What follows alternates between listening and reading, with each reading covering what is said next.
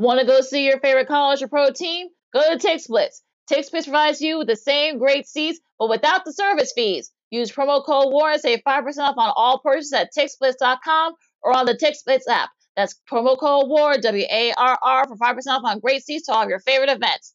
Remember, TickSplits provides you with the same great seats, but without the service fees. That's TickSplits, T I X B L I T Z dot com. Visit today.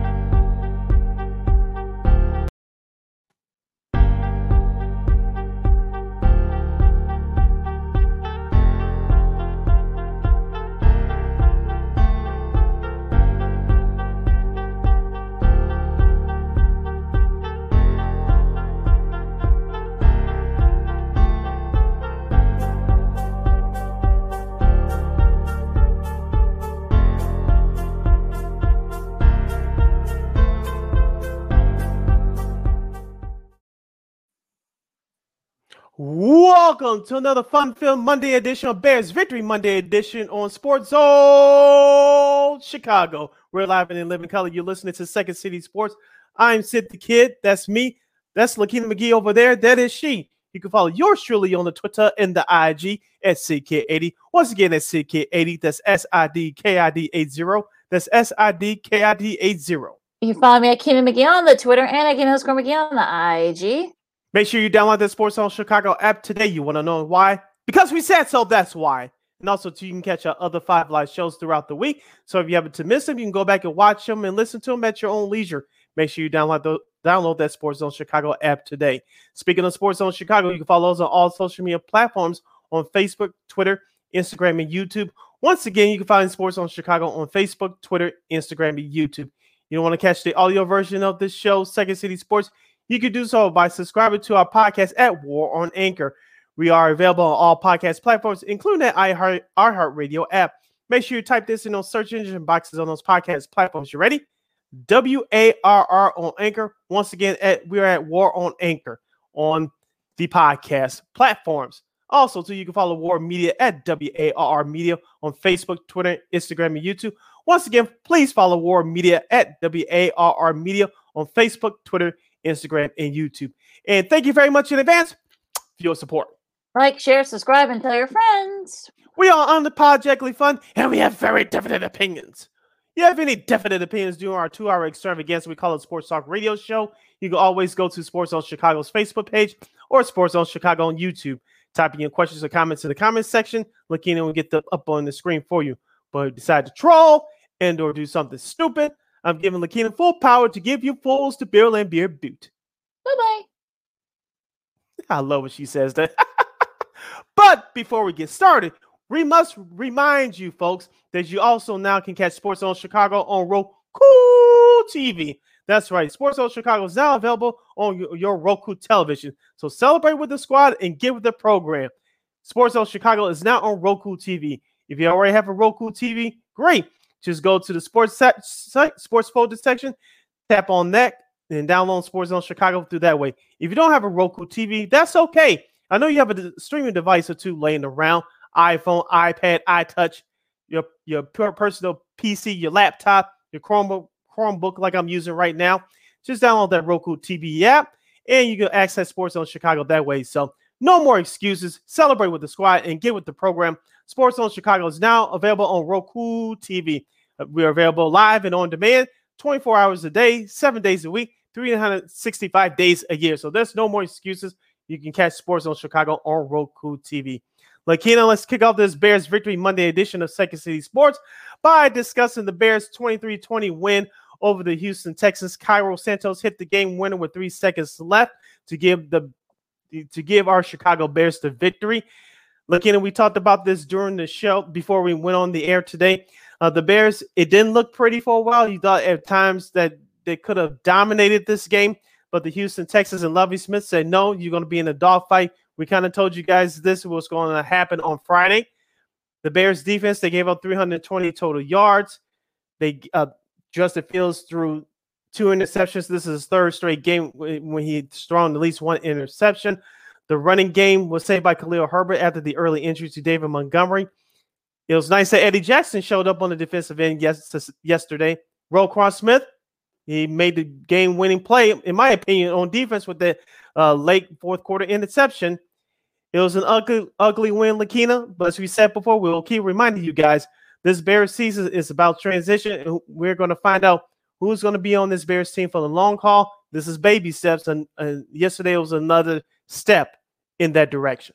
Well, like I said, it's one of those things where you're like, the theme here is, well, again, again we'll, we'll talk about it when we get to the, uh, the rest of the slate, but let's just say the Bears were lucky they were playing Davis Mills. That's all I'm going to say about that. Mm-hmm. I mean, they gave up five sacks. You know, still Fields was sacked five times. And we talked about it with Chance Jones from N B C two Houston on Friday that, you know, the, the Texans are not very good when it comes to tackling. They're the worst tackling teams in the league, and the Bears were able to take advantage of that. And, and look, I mean, opportunistic. Look, in this case, okay, great. You know, you were very opportunistic mm-hmm. and such. You get two hundred eighty-one rushing yards. Again, you benefit from the fact that you were facing a team that's not very good at tackling and poor tackling. Herbert stepped up, you know, one hundred fifty-seven yards, two touchdowns. Okay, fine. Whoop-de-doo. But again, you know, you're you're facing the best, you know, front seven in the, in the league. So not even going to go there. Now, look, Fields, Fields throwing two interceptions. That's another thing. You know, both of those cases were, you know, you kind of overthrew it. You know, you probably say he held the ball too long. People are now questioning that maybe, you know, is he the answer? I mean, that's another question that we'll have to do it as we get, you know, closer and closer, you know, onto the season. But again, I I, I love the fact people are saying, well, look, this is sort of like the John Fox Uh, you know, era where, you know, the, the offense wasn't very good, but the defense and the special teams kind of stepped up a little bit. Well, we all know what happened during that regime. So I don't know if that's the list that says you want to show, but I guess, look, I think Roquan, you know, showing you that, you know, maybe he does deserve to get paid. And here's a highlight from C B S. Thumb surgery in the preseason, but starting to feel a little bit better as Fields, dangerous pass is caught over the middle. Mooney brings it in for a first down. Start this drive on the ground with Herbert. Stiff arm by Herbert on Nelson, and he's got a first down run. Oh, Khalil Herbert shoving Steven Nelson to the ground. Starting to rain at Soldier Field on third and one. Mills, pass deflected, intercepted! Roquan Smith, and Mills makes the tackle! thirty-yard attempt. Santos for the win, and it is good! Once again, thanks to C B S for the highlights there. I, I mean, look, the Bears could have easily lost this game. There's no ifs, ands, or buts about it.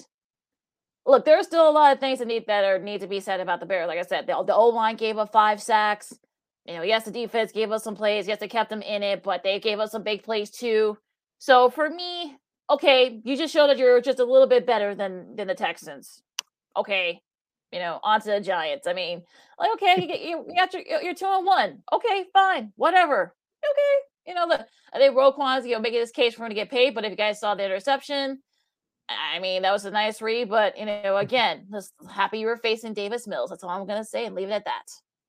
You're listening to Second City Sports on the hashtag Bears Victory Monday right here on SportsZone Chicago. I'm Sid Deslocator. We're reviewing the Bears' twenty-three twenty win over the Houston Texans at the Lakefront on Sunday. Taking a look at the numbers for the Chicago Bears. You mentioned Justin Fields, two interceptions off of eight of seventeen, passing for one hundred six yards. His quarterback rating was a, a stellar twenty-seven point seven.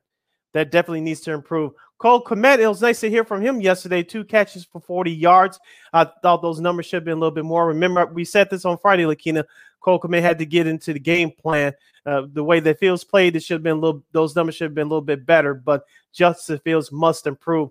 And also Darnell Mooney, it was nice to see him on the stat sheet. Two catches for twenty-three yards, and that has to improve as well. And all starts with the quarterback. As you mentioned about the defense, Lakina, two big interceptions, but one sack. I thought they was going to get a little bit more than that. And like you said, they were playing Davis Mills in, in the Houston Texans. I thought the sack total should have been more than one, but you'll take it if you're a Bears fan. Like you said, they were playing the Texans. It wasn't a complete game. Those penalties, Lakina, they, they started to mount up again, not as much as it was last week against Green Bay, but they got to cut down on those penalties. But other than that, like you said, uh, if you're a Bears fan, you take the win. You're two and one, but there's still a, a lot of work to do. Well, I think there's still like so many things that need to be improved upon, and I think that's sort of like this is again, this is sort of like the theme we've been talking about for the since the season started. This is basically going to say what you have and what you don't have. And look, mm-hmm. Roquan, look, like I said, Roquan showed that you know, look, he deserves to get paid. But at the same time, though, too, there's still a lot of things that need to be cleaned up. Like I said, you were able to face a team that was just as equal, and you know, okay, you were able to make just you know, you were able to overcome the mistakes. But again, that's not going to get you to get you to win a lot of these games. It just isn't going to happen. So, like I said, I don't want to you know, get too much into this with the Bears because, like I said, there were there were better games, and you know, well, the theme here, the theme here for the N F L, especially in the afternoon games, for uh, that's an interesting choice. So that throw that Mills, I don't know who he's trying to throw it down over, was Cooks or somebody, but that was an interesting place to throw it. You're third and one. I know you still had two timeouts left, so you probably could have set it up, got you know, got to the first down, and you could have set up for the field, set up for the game winning field goal. You had like your guy was had made like sixty-two in a row or something like that. So I don't know what was the thought process there with that thing, but okay, whatever.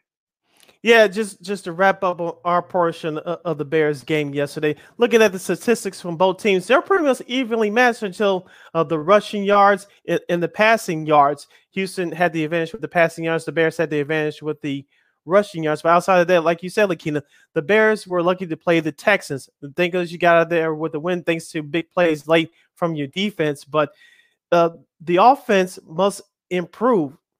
As I said this before the season started, Lakina, even – With with the lack of weapons that Justin Fields has around him, my expectations are that you still got to score over twenty-seven points, especially in this N F L.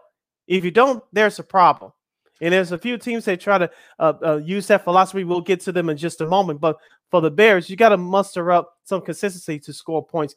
This ain't the pre nineteen eighties football anymore. So they got to, uh, Luke Getsy, the offensive coordinator, Justin Fields must improve, but it's all got to be a collective effort for the Bears to be consistent, especially on offense. You can't lean on this defense for too long. We saw that uh, in the last regime with Matt Nagy, like you mentioned with the John Fox era.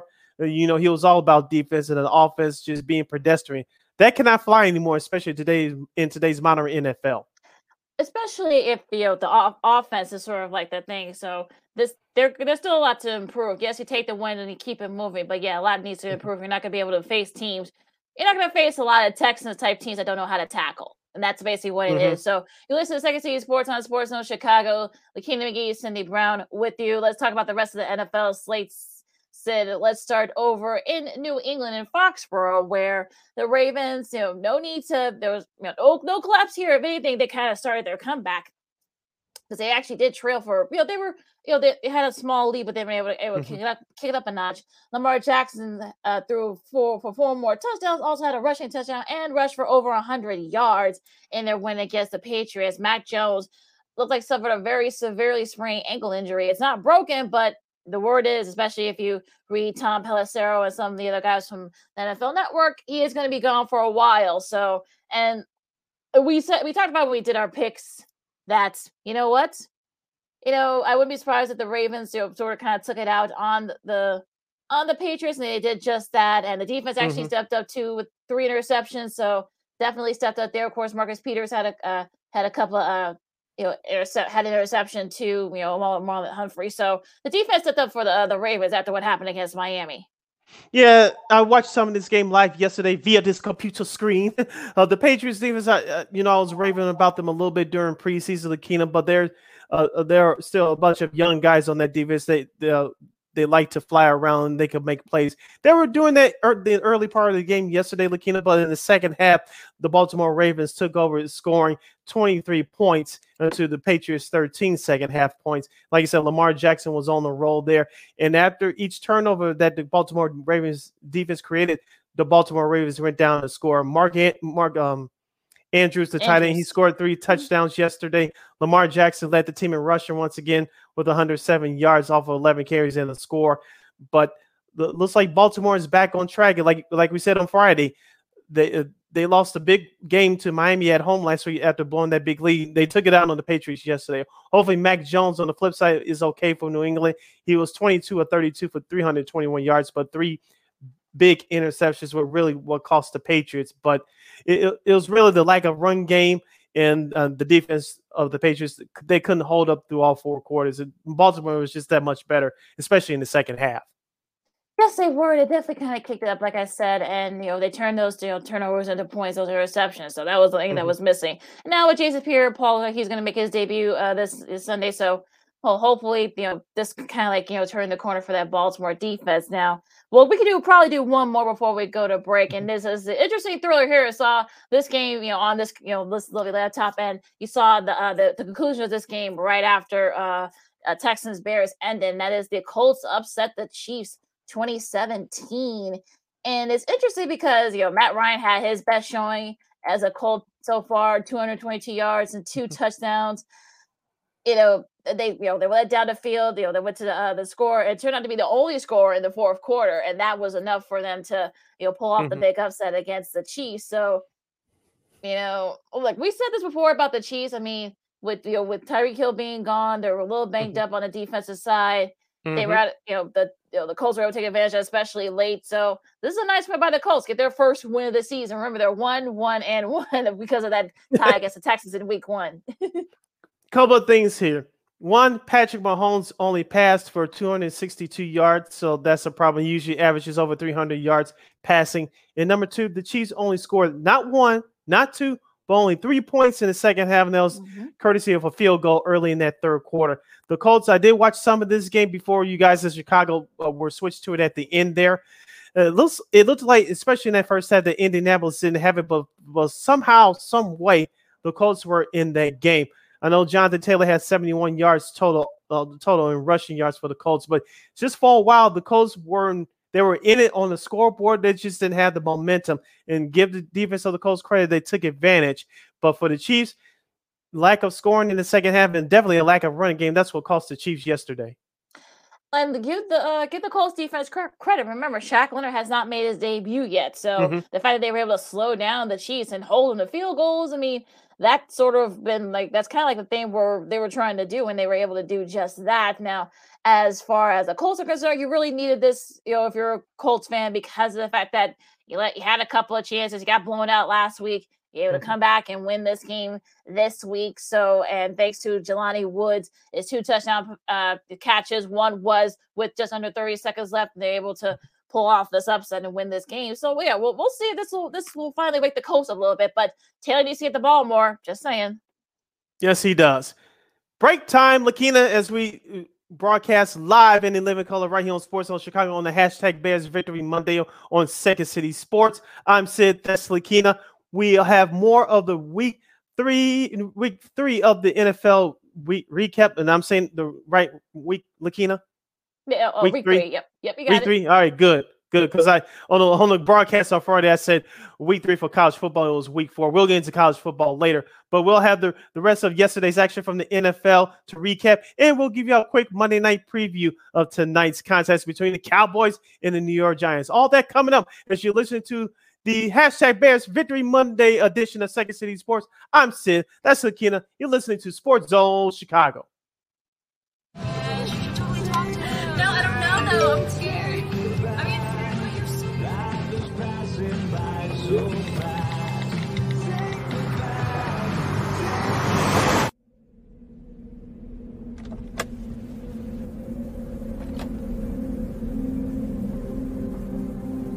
Do you know that you're in my lane? No, not at all. Are you not paying attention? Are you texting? I was just checking in with my mom. I was telling her that I thought we'd be home by six. It's okay. There's enough time. Just pay attention. I'm not even halfway through my text. There's no way. I'm not even going to look up. My babies are in the car. You have to pay attention. It's just supposed to be a quick text. I'm so sorry.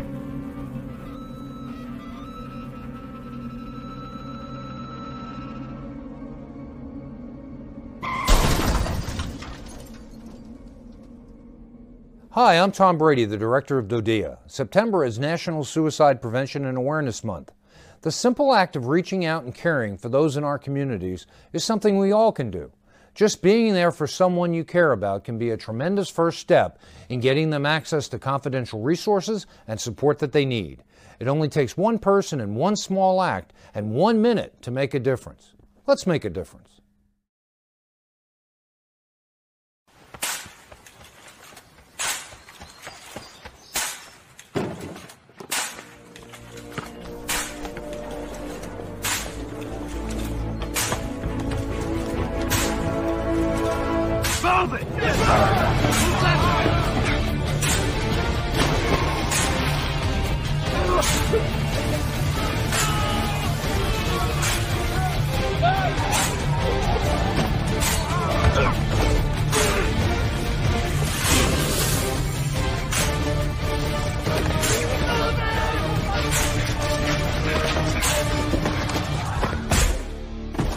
Many will hear the calling. Few will earn the title. United States Marine. The few, the proud, the Marines.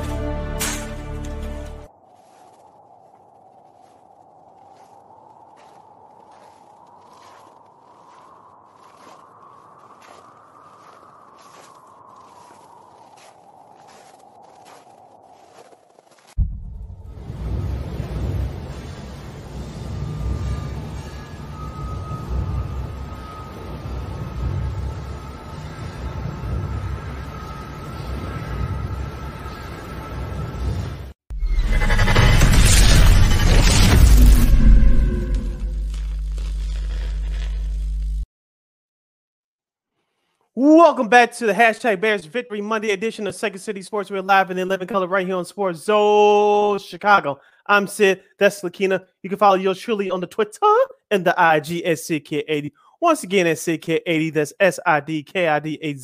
That's S I D K I D eighty. You can follow me at Kenan McGee on the Twitter and at Kenan McGee on the I G.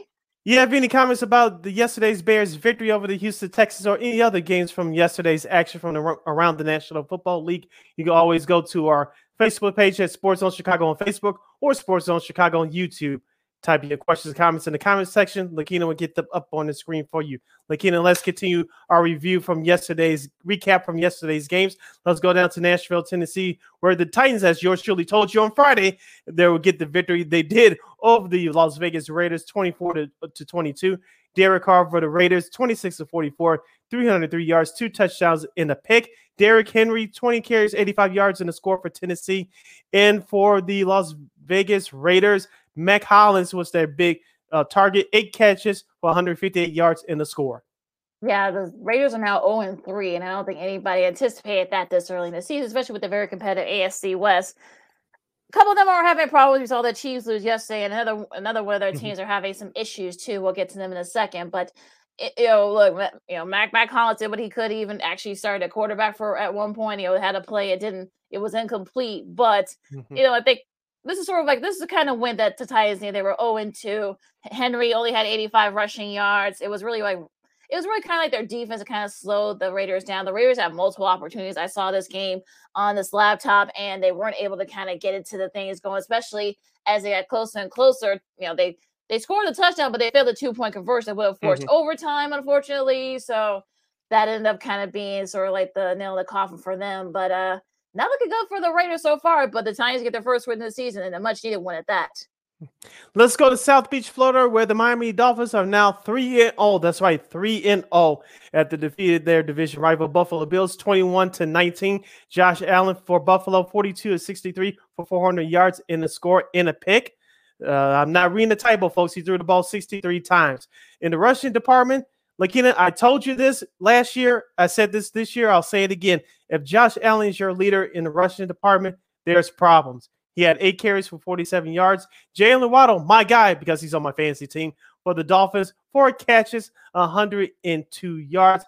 Tua Tagovailoa, the starting quarterback for the Dolphins, was knocked out early in the game. The Dolphins said it was a bad back back. After the game, but regardless, uh, Tua returned and led the Dolphins to a second-half comeback, which uh, which they held on to a two-point victory.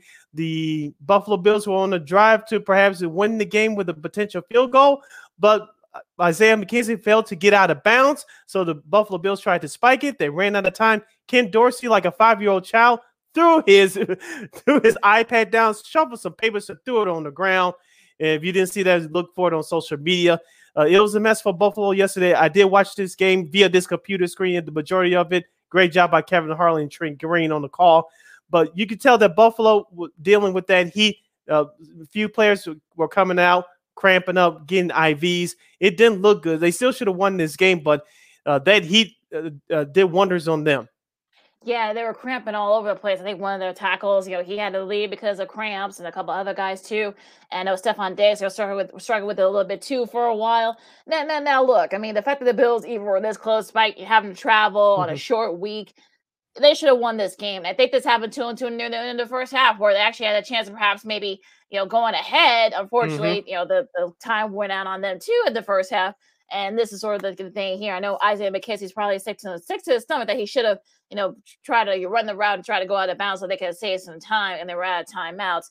The Dolphins are lucky they're three and oh. I, I'm sorry, Dolphins fans, but you are. You're lucky you're three and oh. You got you got it because of a comeback. You got it because the Bills just couldn't. And let's also remember, too, I mean, Micah Hyde's out for the year. They had a couple other guys. Mm-hmm. Ed Oliver was out. They had a couple other their defensive guys. They're, you know, look, they were facing guys in the secondary that were literally off the street. They were in the practice squad. So mm-hmm. the fact that they benefited, you know, Jalen, look, I don't want to give Jalen Waddle because he's actually a really good wide receiver. He didn't have like any Pro Bowl, like, you know, corners and safeties, you know, at him. So that's the fact that they got that far. Now they do face each other again on December eighteenth. And I'm sure, you know, the Bills will remember this. And hopefully this will be kind of a chance to sort of, you know, chill out the division. But I'm sure they're going to be kicking themselves that they had multiple chances to put this game away, and they didn't. So nothing. Look, Tua, I don't know how he passed concussion protocol. I don't know how he did it, but I, I don't know. It is what it is. But like I said, I think the Dolphins look at their three and oh because, look, I'll give Mike McDaniel some credit here, but they, they, they, they, they're, they're, they're here by luck. They're three and oh by luck, nothing else. Shout out to our guy, Money Earning Mount Vernon Fairley on on the YouTube. He says, don't bring Jason Palmer on here. He's going to troll you with his Dolphins gear on, LOL. Shout out to our guy, Vernon. Thanks for supporting us. Yeah, Jay, we love Jason Palmer. Hope we will get, we'll, we'll get him on this show soon. Yeah, like you said, Lakina, the Dolphins were very lucky to win that game yesterday. So uh, they're three and oh while the Buffalo Bills uh, dropped to two and one. Let's go to Minneapolis, Lakina, the home of Morris Day and the time, the late great singer Prince, Jimmy, Jimmy, Jeremy, Terry Lewis, and that whole crew. The Vikings come from behind to get the victory over the division rival Lions, twenty-eight to twenty-four. The Lions quickly jumped up to a fourteen nothing lead. The Vikings responded with a fourteen point second quarter. The Lions were up by three late in the game. Lakina, Dan Campbell, your head coach of the Lions, decided to kick a fifty-six yard field goal. Guess what? It failed. The Vikings went down the field and scored the game-winning touchdown. The Lions were in control of this game. We'll always say, Lakina, the game is not thirty minutes. It's not forty-five minutes. It's sixty minutes. Dan Campbell gave that game away for the Lions. Uh, that game was on at the same time. It was the Bears game here in Chicago. So I watched most of that while I watched the my Buffalo Miami game via this computer screen. Detroit had the Vikings on the ropes, and Dan Campbell gave it away. Period. Well, the Vikings got took advantage of that, you know, with that uh and that they did. pass from Cousins from Cousins to K J Osborne that sealed the win for them. The go-ahead touchdown there. They marched down the field after after not getting that fourth down conversion the Lions did. So look, they're learning, and look, moral victories. I mean, I, I'm sure, you know, the Lions will get sick of them in the end, but you know, look, if you're a Vikings, you'll, you'll take the win. You're two and one. You didn't have your best. You know, your first half wasn't your best, but they, they were able to get it together, mm-hmm. make a couple adjustments. You know, Cousins got better. They gave Dalvin Cook the ball a little bit more, and you know, relying on your receivers, you got some really good ones. You know, Osborne, Adam Thielen, and Irv Smith. So they were the mm-hmm. ones that kind of like helped, sort of like kept the, the Vikings and their defense too. I mean, look, the defense kind of kept them at bay, especially in their fourth quarter. So and had mm-hmm. that big stop. So. That that kind of propelled them, and look, that's sometimes it's you got to do that too, especially if you're learning how to win under a new regime like the Vikings are doing. Yeah, and you mentioned Dalvin Cook, seventeen carries, ninety-six yards, and a touchdown. On the flip side for Detroit, Jared Goff, uh, two big turnovers, but he was twenty-five for forty-one for two hundred seventy-seven yards and a touchdown. And Josh Reynolds was that big target for the Lions, six catches for ninety-six yards. Vikings are now two and one. The Lions are one and two.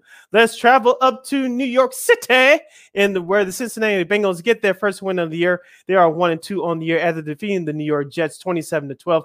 Joe Flacco for the Jets, twenty-eight to fifty-two, two hundred eighty-five yards and two interceptions. Sammy P. Ryan for Cincinnati. He had a, a touch touchdown catch. He had nine carries for forty-seven rushing yards. And Tyler Boyd was the big target for Cincinnati. Four catches, one hundred five yards, and a score. My guy Joe Burrow, because he's on my fantasy team, three touchdown passes in all. Yeah, you know, it was only sacked twice. Yay! That's a that's a that's a you know that that's an improvement there. Now look, I mean, the Bengals didn't really have to do too much against the Jets. I mean, the Jets kind of kicked themselves with you know drops and you know mm-hmm. turnovers. I know uh, Flacco threw a couple interceptions and he was sacked four times. So that that whole thing. I mean, look, like, again, the Jets, the Jets, you're learning how to. This is a new crop here.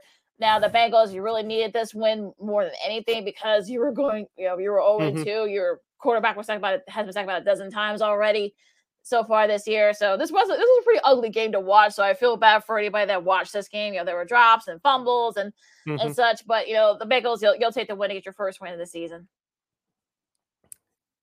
Let's go to our nation's capital, the Washington Commanders. Lakina, they disappointed me and disappointed me and their fans Uh, tremendously. The Philadelphia Eagles improved their record to three and oh after a twenty-four eight victory over their uh, division rivals. Jalen Hurts for the Eagles, twenty-two of thirty-five, three hundred forty yards to three touchdown passes. Miles Sanders ran the ball for Philadelphia fifteen times for forty-six yards. Devontae Smith had a big game yesterday for the, uh, the Mean Green Crew. Eight catches, one hundred sixty-nine yards, and a score. And Carson Wentz was sacked nine times. Nine times, and the irony of well, the irony of this is that he's been sacked at least eight, you know, eight times twice in his career. You know, yesterday, of course, against the against Philly, but when he played for Philly, it was against Washington a couple years ago in twenty twenty. So uh, maybe not not a good thing. Maybe perhaps maybe playing against uh, against Washington or you know, playing in Landover when he has to face you know, the Eagles or facing the you know, Commanders, but that's mm-hmm. not good. I mean, McLaren they had one hundred two receiving yards, but they just they just couldn't get the offense going because of those sacks. So. Mm-hmm. Unfortunately, the, the the Eagles were able to take advantage of that. Again, you know, traveling on a short week, but you know, they looked really good. And you know, look, the Eagles are probably one of those teams where look, we had them win the division. There's still a long ways to go, but they're looking really mm-hmm. good so far. I mean, I like how like what you know, Hurts and um Smith have this nice little repertoire there, and also too, uh, their defense is actually pretty solid. So looking pretty good for the Eagles. Yeah, let's go down to Charlotte, North North Carolina, where the Panthers get their first victory of the season. They defeated the New Orleans Saints, their division rivals from the N F C South, twenty-two to fourteen. Jameis Winston for the Saints, twenty-five for forty-one, three hundred fifty-three yards in a touchdown. Christian McCaffrey was the man for Carolina in the running department, twenty-five carries for one hundred eight yards. Chris Olive, their rookie wide receiver from Ohio State for the Saints, he had nine catches and one hundred forty-seven yards. Yeah, I mean, this was not a another good, not a good game for the uh, the Saints. You know, those two I didn't even turn there. to it. Yeah, I'll say two. You know, the two interceptions. Look, I feel bad for whoever had to watch this game. Uh, look, Olive had one hundred forty-seven uh, receiving yards, but you know, it was Carolina. I mean, you know, we could tell that you know Bay- Baker Mayfield wanted to win this game desperately, especially since they had a couple of chances uh, to win their first game. You know, Christian McCaffrey probably not not one hundred percent, but he did rush for one hundred eight uh, receiving yards. You know. You know, Mayfield uh, had a touchdown uh, pass. Not really had to do too much, but again, you know, the Saints couldn't get their offense going. Now they got to go late, but it really, you know, it mm-hmm. didn't really matter too much after that. So, you know, three field goals by the by the by the Panthers, and they were able to kind of uh, seal the win. Our guy Jonathan Hood from E S P N one thousand. We we got to get you on the show uh, one of these weeks, Jonathan. We really support you. Um, thank you for supporting us. He asked a question via Facebook: which team is more impressive, Miami, Jacksonville, or Philadelphia? Me personally, Philadelphia, because they're more of a complete team. Jalen Hurts has finally learned the playbook. He's using his wide receivers and A J Brown. We mentioned Devontae Smith, who had a great game yesterday, but their defense uh, has been solid uh, so far in this season. They were solid on the word go yesterday. So if, out of those three teams, Philadelphia is number one for me. I think Philly, yeah, look, I said, I just said a couple um uh, moments ago, I think Philly, I really look, I think they, they, this is the most talented team. They build from the ground up. They got to the playoffs last year via a wild card. I think they're, I think they really can win the N F C East. And, you know, look, their, their defense, again, not exact, not a lot of, you know, you know, Chauncey Gardner, you know, C J Gardner-Johnson, you know, Fletcher Cox is still there. But, you know, Darius Slay is also still there. So, mm-hmm. you know, a couple of the big names, but again, they're mostly like young guys. So I think that's sort of, you know, and hopefully Hurts can kind of keep it up. He and Devontae Smith have a nice little rapport. Also Miles Sanders too. So I think Philly is a t- uh, is uh, the number, is like the top, you know, three and oh team. Like I said, the Dolphins, Dolphins got in because of luck. That's the only reason why they're they're even this even undefeated right now. Let's be honest. Jacksonville, Leo. Let's talk about Jacksonville uh, too, since we're going into the late games. Mm-hmm. This is Second City Sports on SportsZone Chicago, recapping N F L Week Three. Lakina McGee, Cindy Brown, uh, with you here on SportsZone Chicago. Jacksonville dominated from start to finish against the Chargers. Unfortunately, the injury bug has hit the Chargers. You know, they lost. Mm-hmm. Lost one of the top uh, tackles, you know, for the year, it looks like. And, you know, Bosa was out too. So it, it was just just not a good look. And, of course, Keenan Allen didn't play and, and such. So just the – and, you know, and you can tell that Justin Herbert was not one hundred percent, you know, with that mm-hmm. torn rib cartilage. So you can kind of tell he was wincing a lot. You know, the, I kind of felt bad for him. Trevor Lawrence had, you know, passed for three touchdowns. James Robinson rushed for, for rushed just at one hundred yards and a touchdown. So – you know, the Chargers could get their offense going. Like I said, injuries are starting to plague them. And, okay, Sid, yeah, yeah, Sid, okay, yeah, you picked uh, Jacksonville. I told you. Yeah, I yeah, told yeah. you. But like I always say, you don't believe me, the proof's in the pudding. but right, but right. I, I but I agree with you, Lakina. Watching that game yesterday live in the eleven color via this computer screen, uh, I told you why Jacksonville was going to win, because Justin Herbert wasn't completely healthy. And the, that Jacksonville defense is very young and is very active, and they have a, a competent head coach in Doug Peterson. And like you say, you saw Trevor Lawrence finally grow up before our eyes yesterday after struggling uh, in Washington to open up the season. Um, he improved a little bit last week. He did a much better job yesterday. They definitely took advantage of the Chargers' mistakes. The Chargers could not get in, anything going, especially in the running department. So, and they had to basically play catch-up throughout most of the game. The the Chargers, sorry, the Chargers did give up thirty-one points in the in the second in the second and third quarters combined. But uh, Jacksonville, give give it up to them. They they took advantage of the Chargers' mistakes. You had a couple of players in the, uh, of Jacksonville, especially in the offensive department, stepping up, including your old guy Marvin Jones. He had a big touchdown catch yesterday, one-handed. So Jacksonville, they did what they had to do there. Two and one, the Chargers are one and two. Now, if you're a Chargers fan, you, you'll have to worry just a little bit, but you better hope that Nick Bosa returns and hopefully Justin Herbert can get a little bit more healthy to go along this season. Because as we said before, as, as far as the Chargers, you're in a competitive A F C West with Kansas City losing yesterday and with Las Vegas maybe not to recover after starting up the season oh and three.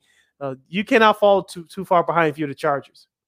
Like I said, Rashawn Slater ruptured biceps tendon. He's out for the season for the Chargers too. So injuries are starting to play, and they had other injuries too. Of course, you know, like mm-hmm. I said, Keenan Allen didn't play yesterday, so it's just just a weirdness all around. So uh, we'll see if the Chargers can get it together. Another uh, late game. We got the Rams and the Cardinals again. You know, this was sort of like, meh. You know, of course, I, I guess the Cardinals are still waiting on DeAndre Hobbs to come back in a few weeks, I guess. But uh, again, the Rams not didn't look, you know, not not the flashiest, you know, but again, mm-hmm. you know, Cardinals struggled on on uh, offense a lot.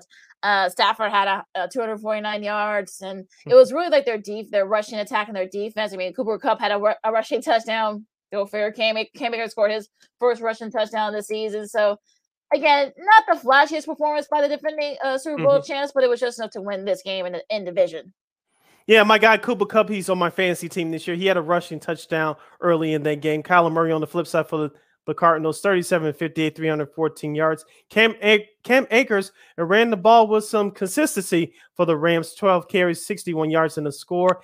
And for the Arizona Cardinals in the catching department, Marquise Brown, uh, fourteen catches for one hundred forty yards. Lakina, I thought I was a little bit disappointed because I thought that Arizona will score a little bit more points against this Rams defense, who uh, has come out the gate struggling this, this year. Aaron Donald mm-hmm. is solid, but the rest of their defense is uh, really in question. I know Jalen Ramsey made a couple of big plays yesterday, but for Arizona, like you say, they're probably, they're waiting for DeAndre Hopkins to come back. But you thought that Murray would carry on that momentum that that from that victory last week at Las mm-hmm. Vegas, but it, it was just um, left for they were left for dead yesterday. And the Rams didn't really play that great, but nope. they did enough to pick up a big win in the division on the road.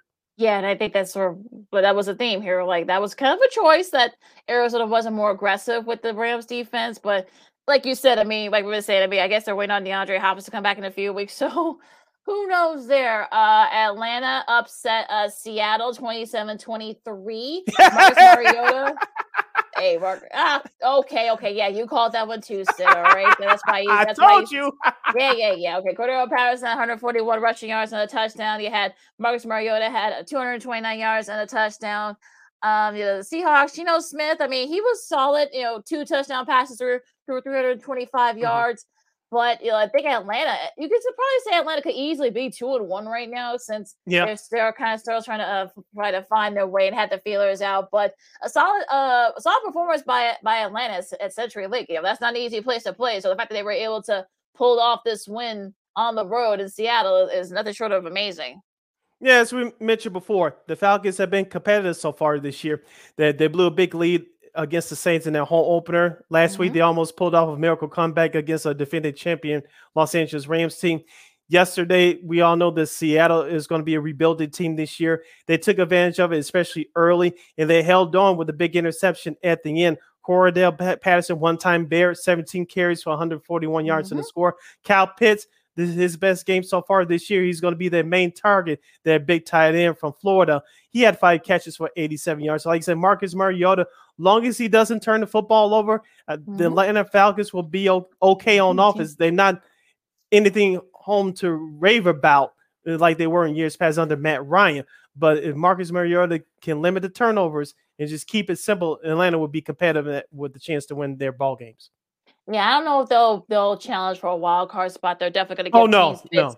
They're definitely going to give teams fits this year. So if you see Atlanta mm-hmm. in your schedule, they're one of those teams where you may not want. Don't look past them. So just saying, you know, look what happened yesterday with uh, with Seattle. Now, of course, the battle of the of two former M V Ps only combined to score twenty-six points. You know, that's I talk about the Packers and the Bucks. As if, you know, the Packers were able to hold off the Bucks. That's the fewest in the game featuring two former M V Ps at Q B since oh four. So, I mean. You know, the Packers came out of the gate, scored, you know, two touchdowns in the first half. Mm-hmm. Bucks couldn't get their offense going. You know, there really nothing much was happening in the second of the, the third quarter. And until that wasn't until the Bucks in those last few minutes where they went down the field talking about the Bucks did. And, you know, they scored, you know, he's going to touch the Ray, Ray uh, through a touchdown pass to Russell Gage, but they missed a two point conversion. Packers did just enough to win this game. Again, not the prettiest. I mean, you know, Kevin Burkhardt and Greg Olsen, they did what they could with calling the game. They made it as entertaining as possible, but it was just not a very, just wasn't a good game all overall. Just the offense, you know, both offense could get things going, especially after those two touchdowns that the Packers mm-hmm. scored. It was just very weird. If you guys got it, that was America's Game of the Week, by the way, folks.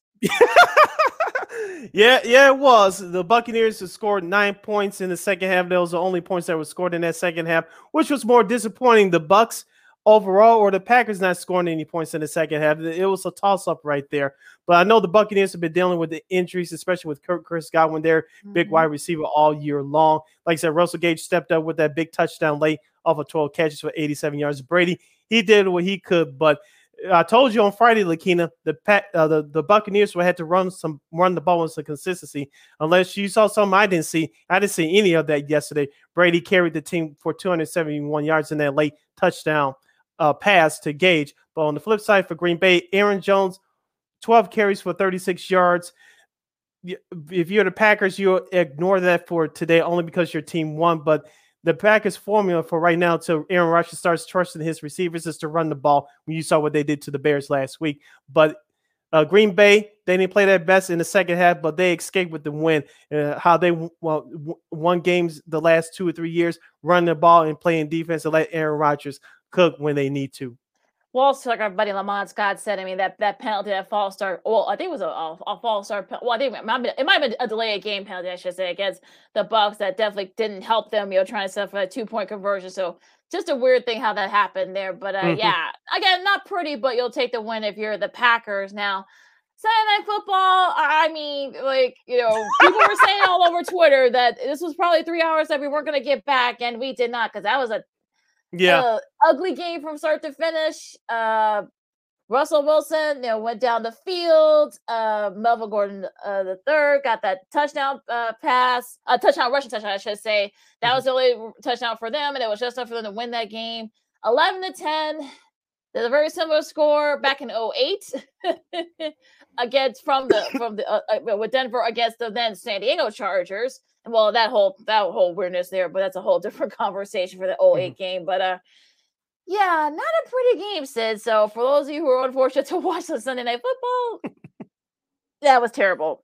Terrible. Yeah, Jim. As, as Charles Barkley would say, terrible. As Charles yeah, terrible. Yeah, terrible.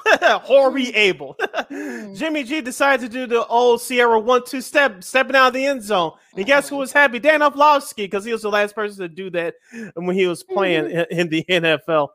And of course, those two points that was given to the Broncos off that safety turned out to be the difference in the game. Jimmy Garoppolo for the 49ers was eighteen of twenty-nine, two hundred eleven yards and a touchdown pass. Jeff Wilson ran the ball hard for the 49ers, twelve carries for seventy-five yards. Courtland Sutton was the, uh, the man of the hour for the Broncos in a receiving department, eight catches for ninety-seven yards. Lakina, that Denver Broncos offense did not look good through the, through the majority of that game. Trust me, I was watching something that's flipping back and forth, but uh, it didn't look good. The 49ers didn't look that much better either offensively. Their defense, as we said on Friday, will keep them in the game and perhaps win it. But and Russell Wilson uh, uh, did, did some magical things down the final drive, and that's how Denver won the game. Yeah, like I, like I said, I mean, the defense kept, you know, Denver in it for a while, and, you know, that, that one-two mm-hmm. step that uh, Jimmy G did, you know, going out of bounds. I don't know where he didn't know where he was by then, but who knows? Uh, Trent Williams, you know, got hurt, so that didn't help them either in that sense. But uh, both quarterbacks were sacked. I'm talking about Jimmy G and Russell Wilson. Were both mm-hmm. uh, sacked four times apiece, so that didn't help either. Just an ugly game all around. So it's just like I said, it was terrible. And uh, yeah, Denver escapes. Nathaniel Hackett, you know, they get to celebrate their second win of the season. So uh, I guess you'll take the win for the Broncos. I mean, definitely not pretty, mm-hmm. but hey, uh, yeah. you'll take. You got to start yeah. somewhere, I guess. yeah, yeah, I, I guess so. But uh, okay. I yeah, Broncos two and one, and 49ers one and two. Right. Oh, exactly. So.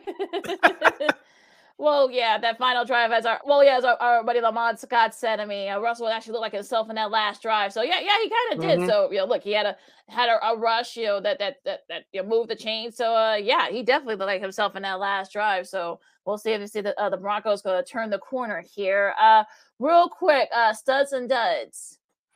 Ooh, studs! Oh, good grief! Uh, let's see it. Khalil Herbert for the Bears, uh, one hundred fifty-seven yards off of two touch touchdowns.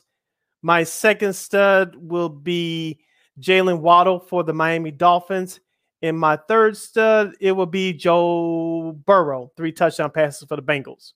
Mine are Trevor Lawrence, two hundred sixty-two yards and three touchdowns. Uh, I'm going to say Philadelphia, just an overall great overall mm-hmm. team win against the Commanders. And the Commanders aren't that good. They're kind of like right at the same level as the Bears. They will actually be facing the Bears in about a month, but you know, I'll give uh, Philly their, you know, their their due. You know, Jalen Hurts at that defense, and DeVonta Smith was really good. And uh, I'll say Baltimore. Baltimore, you were in my doghouse last week. You must have, you might have listened. You must have listened to me, of course. You know, particularly Lamar Jackson, four touchdown passes and a rushing touchdown rush for over for just just at a hundred yards. So a nice showing there. Now, duds uh, the O line for Washington giving mm-hmm. up nine sacks. Your quarterback gets sacked nine times. Mm. Yeah. Yeah. Uh, Las Vegas. I don't know what's going on with you guys. You guys are the last team team to you're you're, you're the last team that without a win. You're the last team to be oh and three through through three games for the nineteen fifty-nine uh Detroit Lions. They finished three eight and one. So hopefully the, the the Raiders will have a little bit better. Just uh just mm-hmm. saying.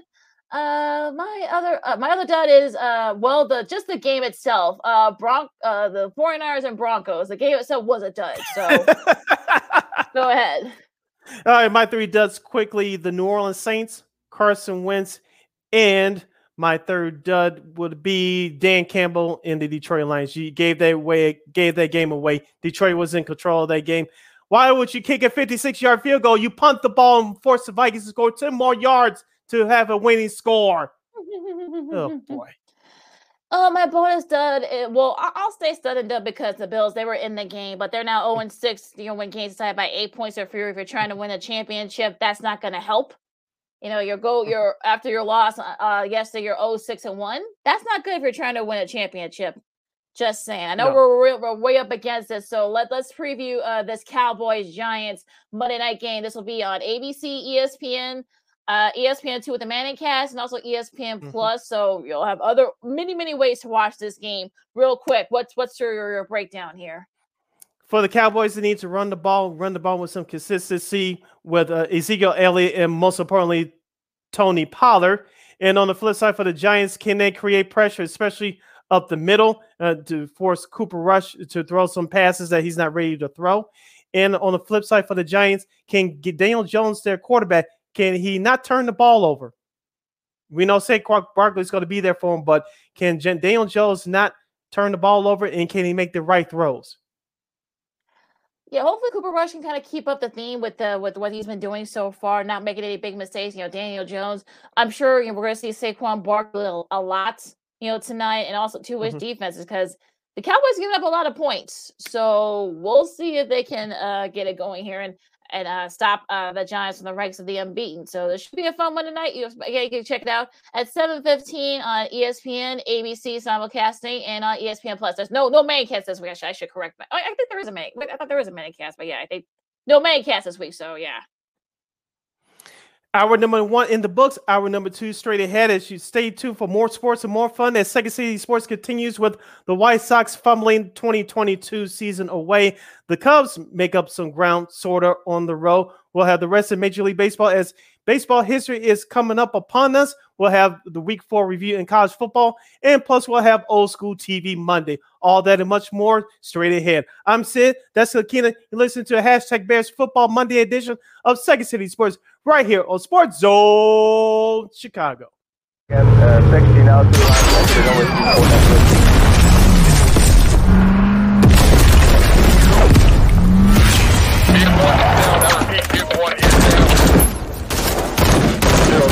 One by enemy compound. Elevation four seven zero three feet. Push immediate.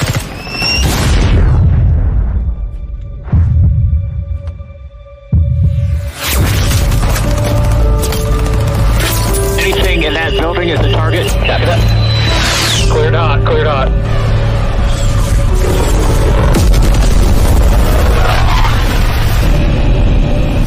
Yeah, type one control bomb on target. There, that's all I needed.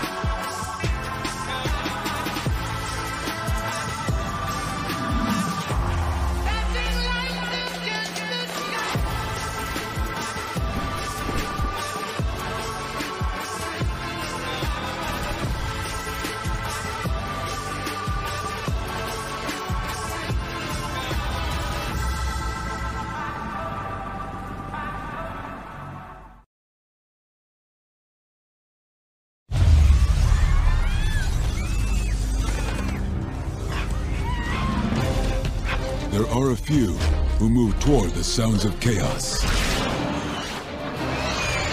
ready to respond at a moment's notice.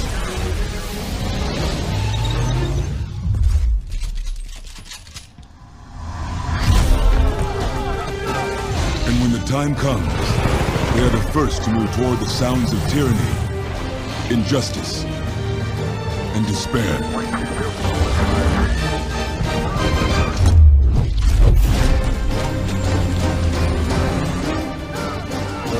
They are forged in the crucible of training.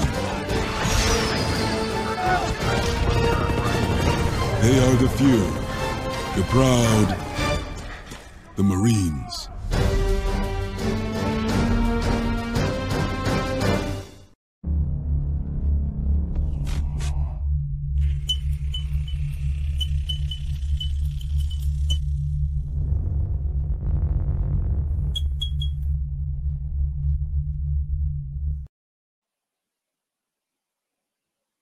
Welcome back to hour number two of Second City Sports on the hashtag Bears Victory Monday right here on SportsZone Chicago. We're live in eleven color. I'm Sid. That's Lakina over there. You can follow yours truly on the Twitter and the I G at C K eighty. Once again, at C K eighty, that's S I D K I D eighty.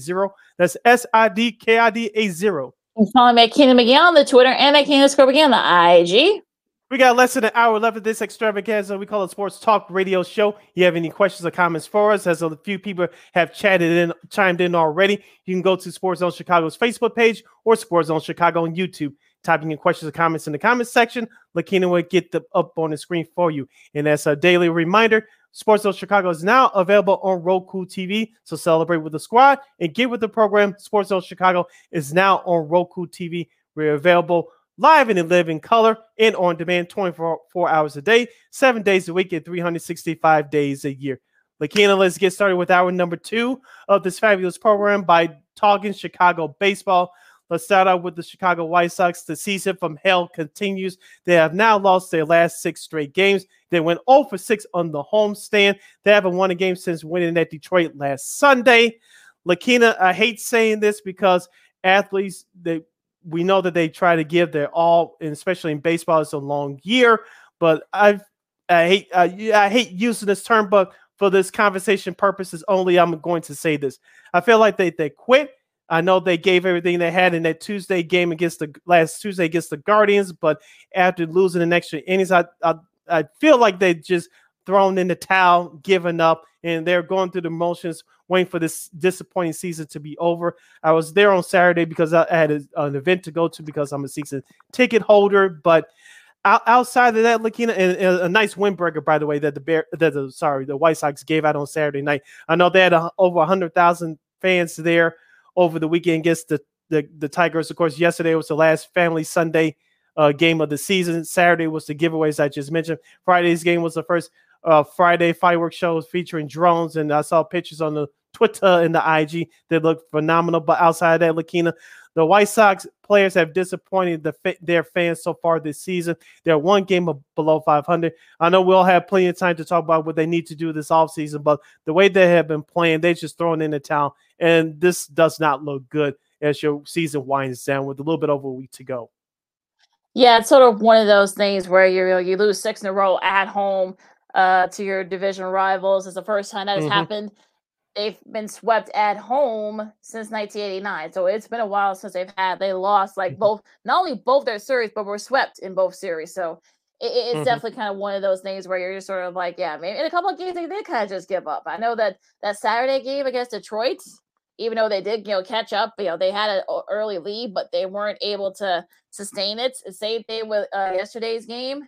I mean, I, I think the I think some of those White Sox. I'm not accusing them, but some of those White Sox players are kind of like one foot out the door. You know, the the Guardians have already clinched the division. We'll get to them in a second, and they're trolling, mm-hmm. and uh, and rightfully so. They they have every right to troll. So it's sort of one of those things where, look, like I said, we, I don't want to get too much into it because we got other, you know, better baseball to talk about. But mm-hmm. you know, like I said, I mean, I tapped this team out. I tapped out on this team like about right before the All-Star break. I told everybody, I said, look. You know, Tim Anderson, I think, I think they're saying it should be back, I think, tomorrow when they start their series against the Twins at Target Field. Again, it's not going to – There's no sense in him playing now this year. It's not going to work. You know, I know there's seven and a half, there's seven and a half back, but it's just mathematics at this point. I know mm-hmm. mathematically, yes, they're still in the wild card, but it's not it's not going to happen. I think some of those guys, I think, have tapped out. And, look, the Twins, you know, again, it is sort of just one of those things where I think – Look, unfortunately for the Sox, it just wasn't it from this year. There's a lot to talk about. You know, Tony Rizzo's not going to be back this year, which is probably smart. I would say sit out Tim Anderson, sit out Jose Abreu, mm-hmm. sit out a lot of those guys. I would say sit out Eloy, too. Let the younger guys, you know, try to get into it and get it going. So there's just really no sense in them playing at this point. There really isn't.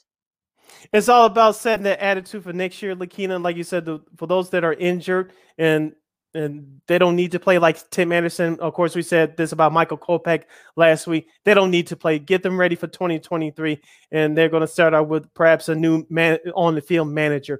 But Lakina, uh, the way that the White Sox have played all year long, as I, as I said, they just wouldn't let us go until that big series, uh, the biggest series of the year last week against the Guardians. the the White Sox failed, and they failed miserably. And we we talked about this on Friday about Lance Lynn's comments about them playing like crap. And this is what happens when you play like crap. Lakina, remember back in school, I didn't do this often, but I did it a couple of times. Remember, you had a big project due uh, that was homework given over the weekend, and you waited until Sunday night to do that homework, and you did it so you wouldn't fail the assignment. But if the teacher had a pop quiz, you would forget about it because you didn't take the time to do it. You were just worried about getting the homework done so you won't you won't get an F on your assignment. Remember those days? Mm-hmm. Oh, yeah. That was, that's couple, that's, the, that's your twenty-two, and that's the summary for your twenty twenty-two Chicago White Sox. They started out sluggish. They tried to maintain and go through the motions, and then when it was too late, they tried to catch up. They got caught with their pants down. Look at where they are. And, yeah, I'm closing the chapter on that. So, you know, look, let's just I, look, like I said, I'm not going to watch any of these games. I mean, look, we'll mm-hmm. see if they actually show a little bit of, you know, sort of thing to try to finish strong, but it, it's not happening. Listen to Second City Sports on SportsZone Chicago. Lakina McGee, Cindy Brown with you. Now going on the north side. Now, look, they're not going to the playoffs either, but they actually showed a little bit of a of, uh, of fight. I mean, the Cubs were down against the Pirates. They were able to win that mm-hmm. series, win three out of four. They're sixty-seven and eighty-six. I mean, their their offense has actually looked really good. You know, you know Patrick yeah. Wisdom had uh, a three-run home run and a couple of R- other R B Is too. You know, their pitch has actually been pretty solid. That bullpen's actually been pretty been pretty good too. Uh, yeah, I, I mean, look, I think that the race for seventy is on. I think, and if you're sort of the Cubs, you gotta be liking what you're seeing right now. And look, the Cubs are benefiting from not having to having to play uh, the really good teams at this point. I mean, they're beating up the team they're supposed to beat. I mean, they'll you know they'll they'll have a, a tough one against the Phillies starting tomorrow, and they can kind of have a say on whether or not the Phillies get into the wild card spot on the National League side. We'll get to them in a second, but you know, if you're the if you're the Cubs, I mean, the fact that they're not giving up, they could have just you know sort of you know, cast aside and said, you know what, we're not going to play this anymore. But unlike the White Sox, the Cubs are showing a little bit of a fight too, so you got to be feeling pretty good if you're a Cubs fan, you know, going up into going into next year. Yeah, here's the thing about the Cubs, whether they play the Mets, whether they play the Pirates or the Phillies coming up starting tomorrow, they play consistently hard, Lakina. That's what you're supposed to do if you're if you're a Major League Baseball team. No matter who's who's the opponents, you, you must show up and give it your all, give it your best effort every single day. And if you're a Cubs fan, even though this season has been tough, uh, take pride in the fact that your team shows up to play every day. As we said a thousand times, we'll say it a thousand and one. Give manager David Ross credit for having the, the attitude instilled within his players. It's on the on the job training, and but at the major league level, these players have responded. Uh, the reason why they are losing most of these games is because they don't have any major league ready talent. But you cannot question their enthusiasm. You cannot uh, question their effort. So they will get to seventy wins. And like you said, they can uh, impact the playoff race coming up as they play the Philadelphia Phillies for three starting tomorrow. So uh, for the Cubs, it, it, they should take this series against Philadelphia. Uh, this is going to give them confidence going into next year, and hopefully management will keep saying this again too. What will they do this offseason? Will they go all in? Will they halfway go in? They got to put a better team out there than they have this year to get the fans back for sure. Yeah, absolutely. And we'll see the fan how the the the, you know, the number of the fans look, especially since they got these next you know next six you know before we they go on on the road. They uh, they have this thing with uh, Philly. They got the three gamers starting tomorrow, and also they have a home and home to finish a home and road uh, series with the the Reds. You know, so six games to kind of finish up the season. So they're going to be seeing the Reds a lot this last week after uh, Thursday. So it'll be interesting to see how they finish. I mean, they should be able to get to seventy and maybe even get beyond that. So we'll see what happens there. You're listening to Second City Sports on SportsZone Chicago. Lakina McGee, Cindy Brown with you. And uh, a milestone was set on Saturday. And uh, it was, I wish we had a, uh, had a video clip of that, but uh, Albert Pujols becomes the fourth member of the seven hundred Club. And also, too, he also is the first, just the fourth, just the, the only one I should say to be born outside the U S He hit both his six hundred ninety-ninth and seven hundred game the same uh, in the same game. First guy to do that. Then he hit hit seven hundred uh, against his former team and be older than the manager at the time of his milestone homer. So a lot. Yeah, I know that was a little day that someone mentioned earlier. Like, wait, oh wait, he's actually older than his manager. he's only, he's only, he's only thirty-seven. Yeah, he's only like thirty-eight years old as manager. So it's sort of like what else? Aysburg, you know, you know, they beat the Dodgers, but uh. You know, they take the, the, you know, they split their series with the Dodgers, but a, a nice little milestone moment that stopped the game for a little bit. You saw that little uh little moment with Dave Roberts, you know, cheering, but like, oh crap, Oh, well, I forgot. Wait, he hasn't he doesn't play for me anymore, so that was, right. a, little, that was a little bit weird. But uh, yeah, that was a nice little, little cute little moment there. But they did toss the game for a few minutes to, you know, have let uh, Poole celebrate. But just a really great milestone. The fact that he's still hitting home runs at his age, it's just it's just incredible.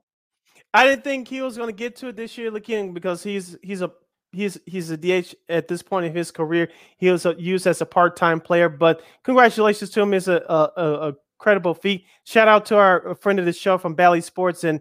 And from the T V show The Rally, Marquee Sports Network aired The Rally live here in Chicago. Thank you. Yes, but with that being said, shout out to our guy Russ Dorsey. He was on the call with Rain Rain Dazzle uh, from from Apple T V Plus for that game on Friday where uh, the baseball history happened. So, mm-hmm. Albert Pujols, congratulations to you. Uh, you had a heck of a career. Let's say that springboard springboards the Card the Cardinals on on this playoff run here, but. He Pujols was called the machine uh, twenty years ago. He basically re replaced Mark McGwire as he was getting old and injuries started to uh, tally up on him. But Pujols has, has been that consistent power here throughout his career, even with his years with the Angels. Uh, he still continues to swing the bat well there. But uh, just like some of the athletes that have been consistent playing for double-digit years, Albert Pujols has been getting better with time. And he's definitely been in, benefited from that uh, universal D H rule, and that's why he's lasted longer, especially this year with the Cardinals.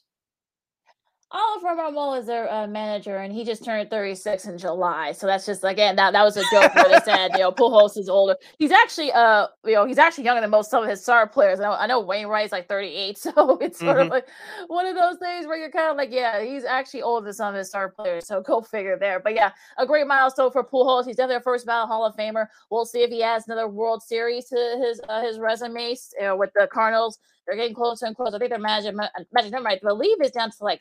like two or three to clinch the N L Central. So mm-hmm. we'll see if they can do that.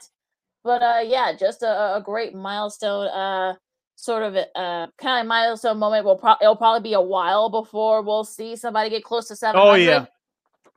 But uh, Definitely yeah, gonna be a while. I don't, yeah, but uh, also to another milestone, uh, sixty uh, home runs for Aaron Judge. He hit that Uh, yesterday, as the Yankees uh, took the series against the Red Sox. They needed, they won seven in a row. They sweep the Red Sox. They eliminated them from playoff contention. Sorry, Red Sox fans. I know you guys thought it was a little bit close for a little bit, but uh, you know, they're starting to kind of find their groove again, too. And their pitch has actually been really solid. So, again, what do you think about that moment with uh, Aaron Judge? I know Robert Ramirez's family was there. You know, they've been there like the last week. So, Yankee Stadium. Yeah. But uh, what do you think about that moment?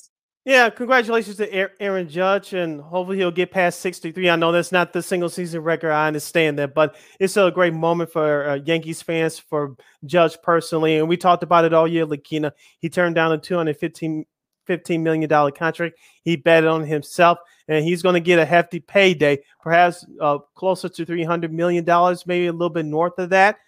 But mm-hmm. uh, uh, he, he, as we said before, uh, during the season, Lakina, especially early during the season, him and Giancarlo Stanton, both of them must stay healthy for the Yankees to be competitive. I believe right now the Houston Astros are still the best team in the American League. So if Aaron Judge and Giancarlo Stanton both stay healthy, the Yankees will be fine. Like I said, their pitching's turned turned around. Gerrit Cole got squeezed on one of those calls during his last start uh, against the Red Sox, and he got tossed from the game. But he's starting to turn it around. Hopefully some of the other guys behind them in the starting rotation will start to turn turn around and and, mm-hmm. and keep it up going into the playoffs. But uh, it's just as simple for the Yankees. If Aaron Judge doesn't hit, the Yankees don't win. But if Aaron Judge does hit, the Yankees have a better chance to win. So it's kind of a weird dynamic dynamics there. But is Aaron is Aaron Judge a sixty home run hitter? No, I think he's a thirty-five to forty. Home run hitter yearly, but he's taking advantage of the pitches that's thrown to him down the middle of the plate, and he's knocking them out. So, so he uh, he's betting on himself, and right now he's in the driver's seat. Yeah, absolutely, and it should be interesting to see, especially with the M V P race coming up. I mean, I know he's your hands down A L M V P winner, period. Yeah, I think you know. I think look, I think Judge is showing you that he's been consistent all year. Mm-hmm. You know, not just you know the triple crown, or right, right near uh, threading for the triple crown too. So. It'll be interesting to see, we especially as we get close, you know, as we get into, you know, the end of this, towards the end of the season, the last week and a half. So we'll see what happens there now. Okay, Seattle Mariners. All right. Your Seattle Mariners. Losing two out of three to the Royals, also two losing like yesterday's game in a weird fashion. Uh, the Royals were Jesus, the the Royals were tra- uh, were trailing eleven to two. They scored eleven runs during that time frame, and they ended up winning at thirteen to twelve. Eight uh, teams had lost eight hundred and twenty consecutive games, or trailing by at least nine runs. Okay, Seattle, it's because of you. The White White Sox are still mathematically in it. You had one job there. Stop okay, it! you, you play. I mean, look, you play the Rangers starting tomorrow, so hopefully you'll you'll, you'll get you, you should be able to sweep the Rangers. Anything uh, short of a sweep is just you know minuscule and just doesn't matter at this point. But you know this again, you can't afford to have these kinds of games. I know, I know the Royals have been a pain to every, a lot of teams, but this year as to the White Sox, so. Yeah. You know, that that that that was just that was just a crazy uh, game. I saw a little bit the the highlights of it. That's just a crazy game, especially those last few innings where the uh, the Royals started their comeback. Yeah, it was just a bad day at, at the office for Scott Servais and the Mariners and crew. He's just hopefully they they'll um, get that out of their out of their minds. It's all about uh, about finishing the home stretch strong for your Mariners, Lakina. I think Seattle will be okay. They have the pitching. They have the the bullpen, especially to uh, be in it with most of these top contending teams when it comes to playoffs. So yesterday it was just a bad game. Get it out of your system, like you say. Take it out on the Rangers. Uh, you you're almost there and clinching mm-hmm. the playoff spot for the first time in twenty-one years. Let's see if you can finish this job, which I think they will. Yeah. Oh yeah. Absolutely. So I think this is definitely going to be like. This is definitely a get right series for uh, the Mariners. So you have to mm-hmm. play the Rangers. You know, don't don't look past them. So you still got a lot to do before you get to the playoff spot. But so other than those great milestones and that weird uh, comebacker there by the uh, by the uh, Royals, uh, what caught your eye in M L B uh, this weekend? Oh, the Blue Jays taking it to the Tampa Bay Rays in in, mm-hmm. in the state of Florida. Uh, Tampa, you know, I've been praising you for the last couple years. I think they'll make the playoffs, but Toronto look once. Uh, that second wild card spot a little bit more than you right now. So, as we mentioned, Toronto can hit the heck out of a ball with uh, Bo Bichette and with Vladimir Guerrero Junior Also, Eddie Gurriel there as as well. So, I like Toronto's lineup, but their pitching uh, it, it actually has been pretty good in the second half of the year. Uh, hopefully, that uh, they'll continue as they, they get into the playoffs. But Tampa, I like their makeup. Yeah, they just had a bad weekend. Hopefully, they can get it together quickly to clinch that third playoff spot. Absolutely, and I think yeah, they you know, they lose two out of three to the the, the, the Blue Jays. I'm talking about the Rays, so yeah, we'll just mm-hmm. see if they can kind of get it going there. Now they should be able to. Now the Phillies, unfortunately, uh, but their series with the Braves, of course, losing a tough one last night. Uh, mm-hmm. Yesterday, I should say eight to seven. So that they they lost a chance to kind of get themselves closer and closer to clinching that uh, that third uh, wild card spot. So. Still, mm-hmm. you know, kind of them breathing down their necks. You got to face a Cubs team that's going to be making it very tough uh, for them. So if you're uh, the Phillies, I think you better try to, you know, get it going, try to take advantage of of uh, playing the Cubs. So unfortunately, they're not really much to be decided. Like I said, I mean, really, it's really the wild card spots. You know, I know that Saint Louis will, will probably end up winning that division, the N L Central. Yeah. So that, that's not a that's kind of a given there, but. Mm. Excuse me, but it's really going to come down to the wild cards. I mean, uh, the Blue Jays will sit on the A L. The Blue Jays are two, uh, you know, two and a half up on that third wild card spot. The Rays, you know, of course, they split their series. They're a half game up on the Mariners. And Baltimore, they're still mathematically in it. So they're four games back. It's going to be very tough for them mm-hmm. to catch up. So just if you're the Mariners and the Rays, just win your games. You can, and that, and that wild, those wild card spots are yours. Yeah, like you said, Lakina, this is the final home stretch. Uh, it's a week and a half left to go in the season.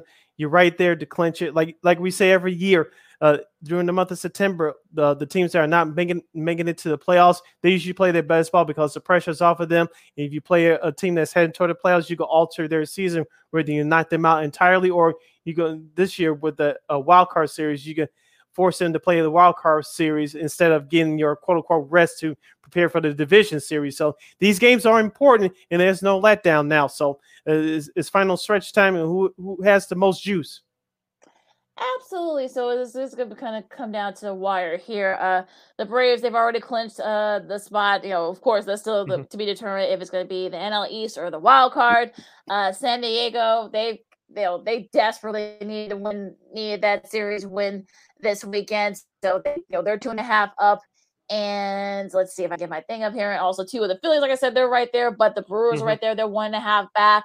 So it's really going to be between, it's between those three teams, those last two wild card spots. So it's going to get very interesting. I know, uh, like I said, the Phillies, uh, you know, split their series against the Braves this weekend. So it'll be interesting to see, especially the Brewers. The Brewers still think they have a chance. So we'll see how this goes. Yeah, we'll see how it goes as we head down the home stretch. As the uh, M L B playoffs will start off on Friday, October seventh, with the wild card series, and the division series will start a couple of days after that. You're listening to Second City Sports on the hashtag Football Monday.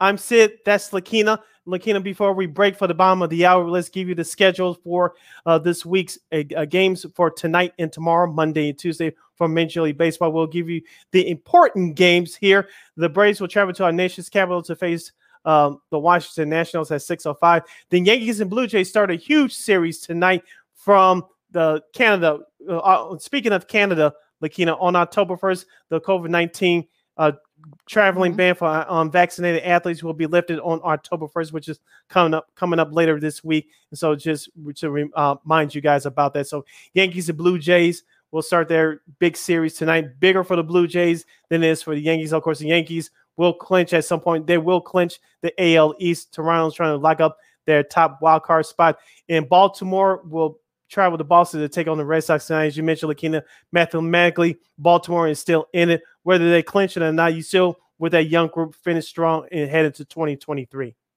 Absolutely. And also, too, if you're Toronto, you're kind of like, no, no, no, don't, don't, don't, don't, don't get rid of that. Don't get rid of that, uh, that mandate.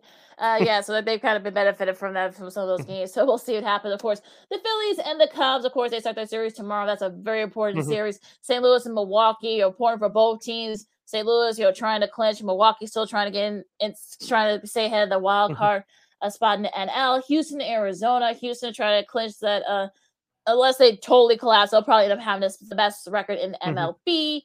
Mm-hmm. uh, San Diego, they face the the Dodgers. You know, again, this is more important for the Padres because they're trying to keep pace mm-hmm. in the N L wild card. Seattle, like I said, they host uh, Texas, so they're trying to mm-hmm. stay in it. You know.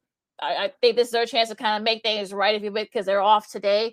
Also, Colorado and San Francisco. I know San Francisco mathematically, again, they're still in it, but you know, they're they're there. A lot has to happen for them to kind of just you know sneak in there. But you know, we'll see. Oh, how'd you feel about the Guardians basically trolling uh, uh the White Sox? You know, with their Twitter account. Their, their Twitter account, they it was the, their Twitter account was on their A game. If you yeah. saw a little gif with, uh, of course, uh, the last episode of Fresh Prince, with all this stuff, you know, leaving, and you know, Will, Will be the only person there. Of course, you know, uh, the the the N B C uh, Sports Chicago Sox uh, talk feed. They said, well, when's the rest of the, uh, from the, this is from uh, April, when's the rest of the, uh, the division going to show up? Because I guess, you know, the Sox were like, like six and two by that, mm-hmm. by that point or something like that. And, uh, but then, you know, the, the Guardians were like, I don't know, I think that was like Stephen Kwan. I think a couple other uh, guys are in that, that were in that photo, but, uh, well, we're here, you know, we'll, we'll, we'll take our place yeah. right here. So I, yeah. I was fine with that. Look, they yeah. had every right to troll, and look, I don't think anybody thought, no one thought that the Guardians, look, except for maybe uh, us, because we we talked about it. We told you yeah. guys that, look, yo, the Guard, I know people were contra on Minnesota at the time, but look, the Guardians were right there. So look what happened. Yeah, I know uh, Guardians closer Emmanuel Clase said said this, and a couple other guys to uh, bleep uh, Tony La Russa, fire Tony, F the White Sox. Me personally, I didn't have a problem with it. The only people that should have a problem with it are the White Sox players and the management. In White Sox management, because the failures were on them. They were not on the Twins. They were not on the Guardians. They were not on the Royals or anybody else. It was basically on on themselves. Like we said before, congratulations to Cleveland. They'll be a, a, they'll they'll cause trouble for the Yankees, Astros, or whoever uh, they play in the playoffs should they advance past the wild card round. So congratulations to Cleveland. I didn't have any problems with it. Us as Sox fans, we were trolling them last year when we won the division. So. Uh, to, if you're a Sox fan complaining about that, one, shame on you, because we did it to them last year. And number two, mm-hmm. if if you're a, a member of the White Sox, whether it's in the front office or, or as a player, you're the ones that should be offended, not anybody else. Well, but be offended as far as the way you performed. Don't get mad at Cleveland. They did what they were supposed to do. You didn't do what you were supposed to do.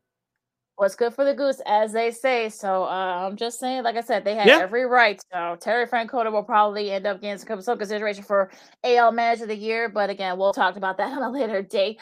Uh, okay, so we got to tall off for our last commercial break today. And uh, some interesting things happen in college football. Some uh, a couple of upsets and some like head scratching moments also too. Mm-hmm. And old school T V Monday. I have no clue what it is, so uh, I'm sure he'll probably, he'll probably have a, another good one like he usually does. Mm-hmm. All, all right. that and more. Yeah, all Go that ahead. and more. Yeah, all that and more coming up as you're listening to a hashtag Bears Victory Monday edition of Second City Sports. I'm Sid. That's Lakina. We're live and in living color right here on SportsZone Chicago.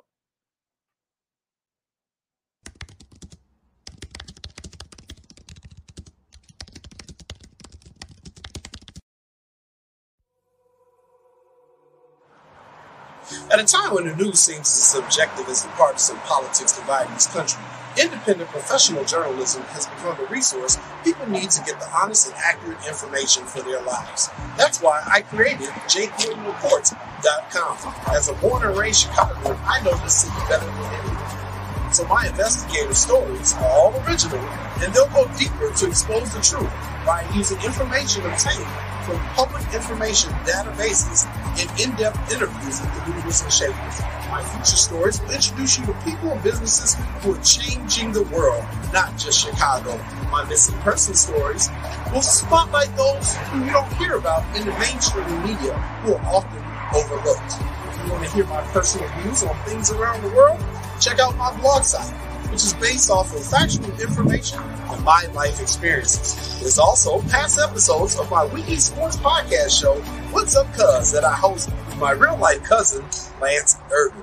So if you're looking for all this information and more, check out J Coyne Reports dot com and follow me on Twitter at J Coyne.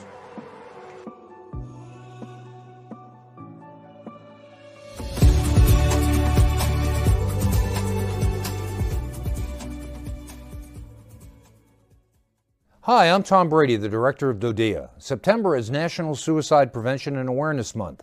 The simple act of reaching out and caring for those in our communities is something we all can do. Just being there for someone you care about can be a tremendous first step in getting them access to confidential resources and support that they need. It only takes one person and one small act and one minute to make a difference. Let's make a difference.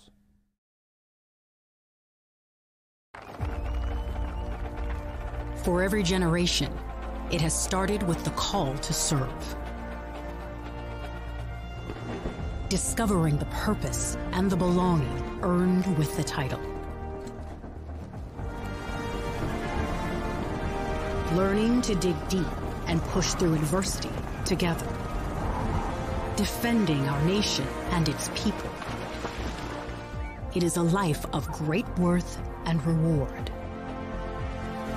But Marines are never really finished serving. Their commitment comes full circle, visible in communities across our country.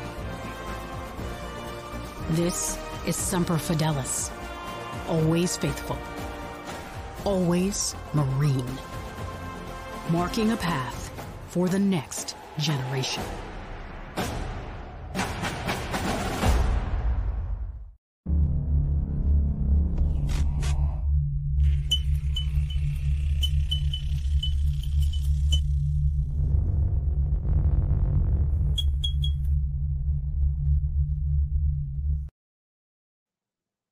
Welcome back to our last segment of the show for today. You're listening to Second City Sports on the hashtag Bears Victory Monday right here live and in living color on SportsZone Chicago. I'm Sid. That's Lakina. You can follow yours truly on the Twitter and the I G at C K eighty. Once again, at C K eighty, that's S I D K I D eighty. That's S I D K I D eighty. You can follow me at Kenan McGee on the Twitter and at Kenan McGee on the I G. We have less than six, oh, sorry, not six. We have less than a half hour left of this extravaganza we call a Sports Talk Radio Show. If you have any questions or comments for us, you can always go to SportsZone Chicago's Facebook page or SportsZone Chicago on YouTube. Type in your questions or comments in the comments section. Lakina will get them up on the screen for you. Lakina, let's review week four from college football from this past weekend. Let's start out with number one, Georgia. They hauled off Kent State by the score of thirty-nine to twenty-two. Sean Bennett for Georgia had a big game for the Bulldogs. The defense held it down at the end. Kent State, they tried to make things interesting, but Georgia was the better team overall at the end. Yeah, they kind of, you know, can't say you give them credit. They actually tried to make it competitive at one point, but mm-hmm. Rory showed you why they're not only number one, but they're defending national champions. So, you know, they did just, you know, did, uh, you know, Stetson Bennett, you know, some people are saying he should be uh, right there mm-hmm. in the Heisman race. Threw for two hundred seventy-two yards. I mean, again, not his best showing, but look, Brock Bowers, Bowers, I should say, he had two rushing touchdowns. Some people say he should be right there in the contention mm-hmm. for the Heisman race. You know, he, I think he's already had like an eight, like eight or nine touchdowns already this year. So, you know, going to be very interesting there to see how, you know, Georgia does. Like, not saying that, that, that the path is easy for them, but it's looking mm-hmm. pretty good so far for Georgia to make another trip to the S E C championship game at the very least. Another team that had an easy path on Saturday, number two, Alabama, the Crimson Tide crushed Vanderbilt fifty-five to three. All you need to know is Mister Young, Mister Bryce Young for Alabama, their stud quarterback, three hundred eighty-five yards passing and four touchdowns. And he's going to be there for a Heisman uh, Trophy race as well. Uh, yeah, yeah, going for back-to-back Heismans. Just another one for Bryce Young. Thank you. Next, moving right along, Ohio State uh, hammering Wisconsin at the Horseshoe, fifty-five twenty-one. I didn't fifty-two twenty-one. I should say I didn't watch a single second of this, uh, this game, so I knew it was going to get out of hand pretty quick, and it mm. did. Uh, C J Stroud had uh, five touchdown uh, passes. Uh, Meon Williams had uh, two rushing touchdowns, one hundred, one hundred one yards. Mm-hmm. Uh, Travion Henderson also had one hundred twenty-one rushing yards as well. So they got the ground game going. Like I said, just dominated from start from the start. So no trouble with Wisconsin with uh, for Ohio State. Yeah, Wisconsin with a big letdown at the Horseshoe. I thought they were going to lose the game close, but yeah, they got dominated right away. Mm-hmm. Ohio State scored thirty-one of their fifty-two points in the first half, and they just put it on cruise control at home at the Horseshoe in the second half. Another Big Ten team. Just want to say that uh, Stroud uh, joins uh, Justin Fields and J T Barrett as uh, okay. the third player in uh, Ohio State history with now sixty passing, uh, at least sixty uh, passing touchdowns. So big, big uh, moment for him. Big numbers for yeah. him. Staying with the Big Ten, the big news Saturday game took place uh, at the Big House, number four, Michigan. The Wolverines get by Maryland thirty-four to twenty-seven. J J McCarthy for Michigan, eighteen to twenty-six, two hundred twenty yards and two touchdowns. Uh, their big star running back, Blake Corum, had thirty carries, two hundred forty-three yards, and two big scores.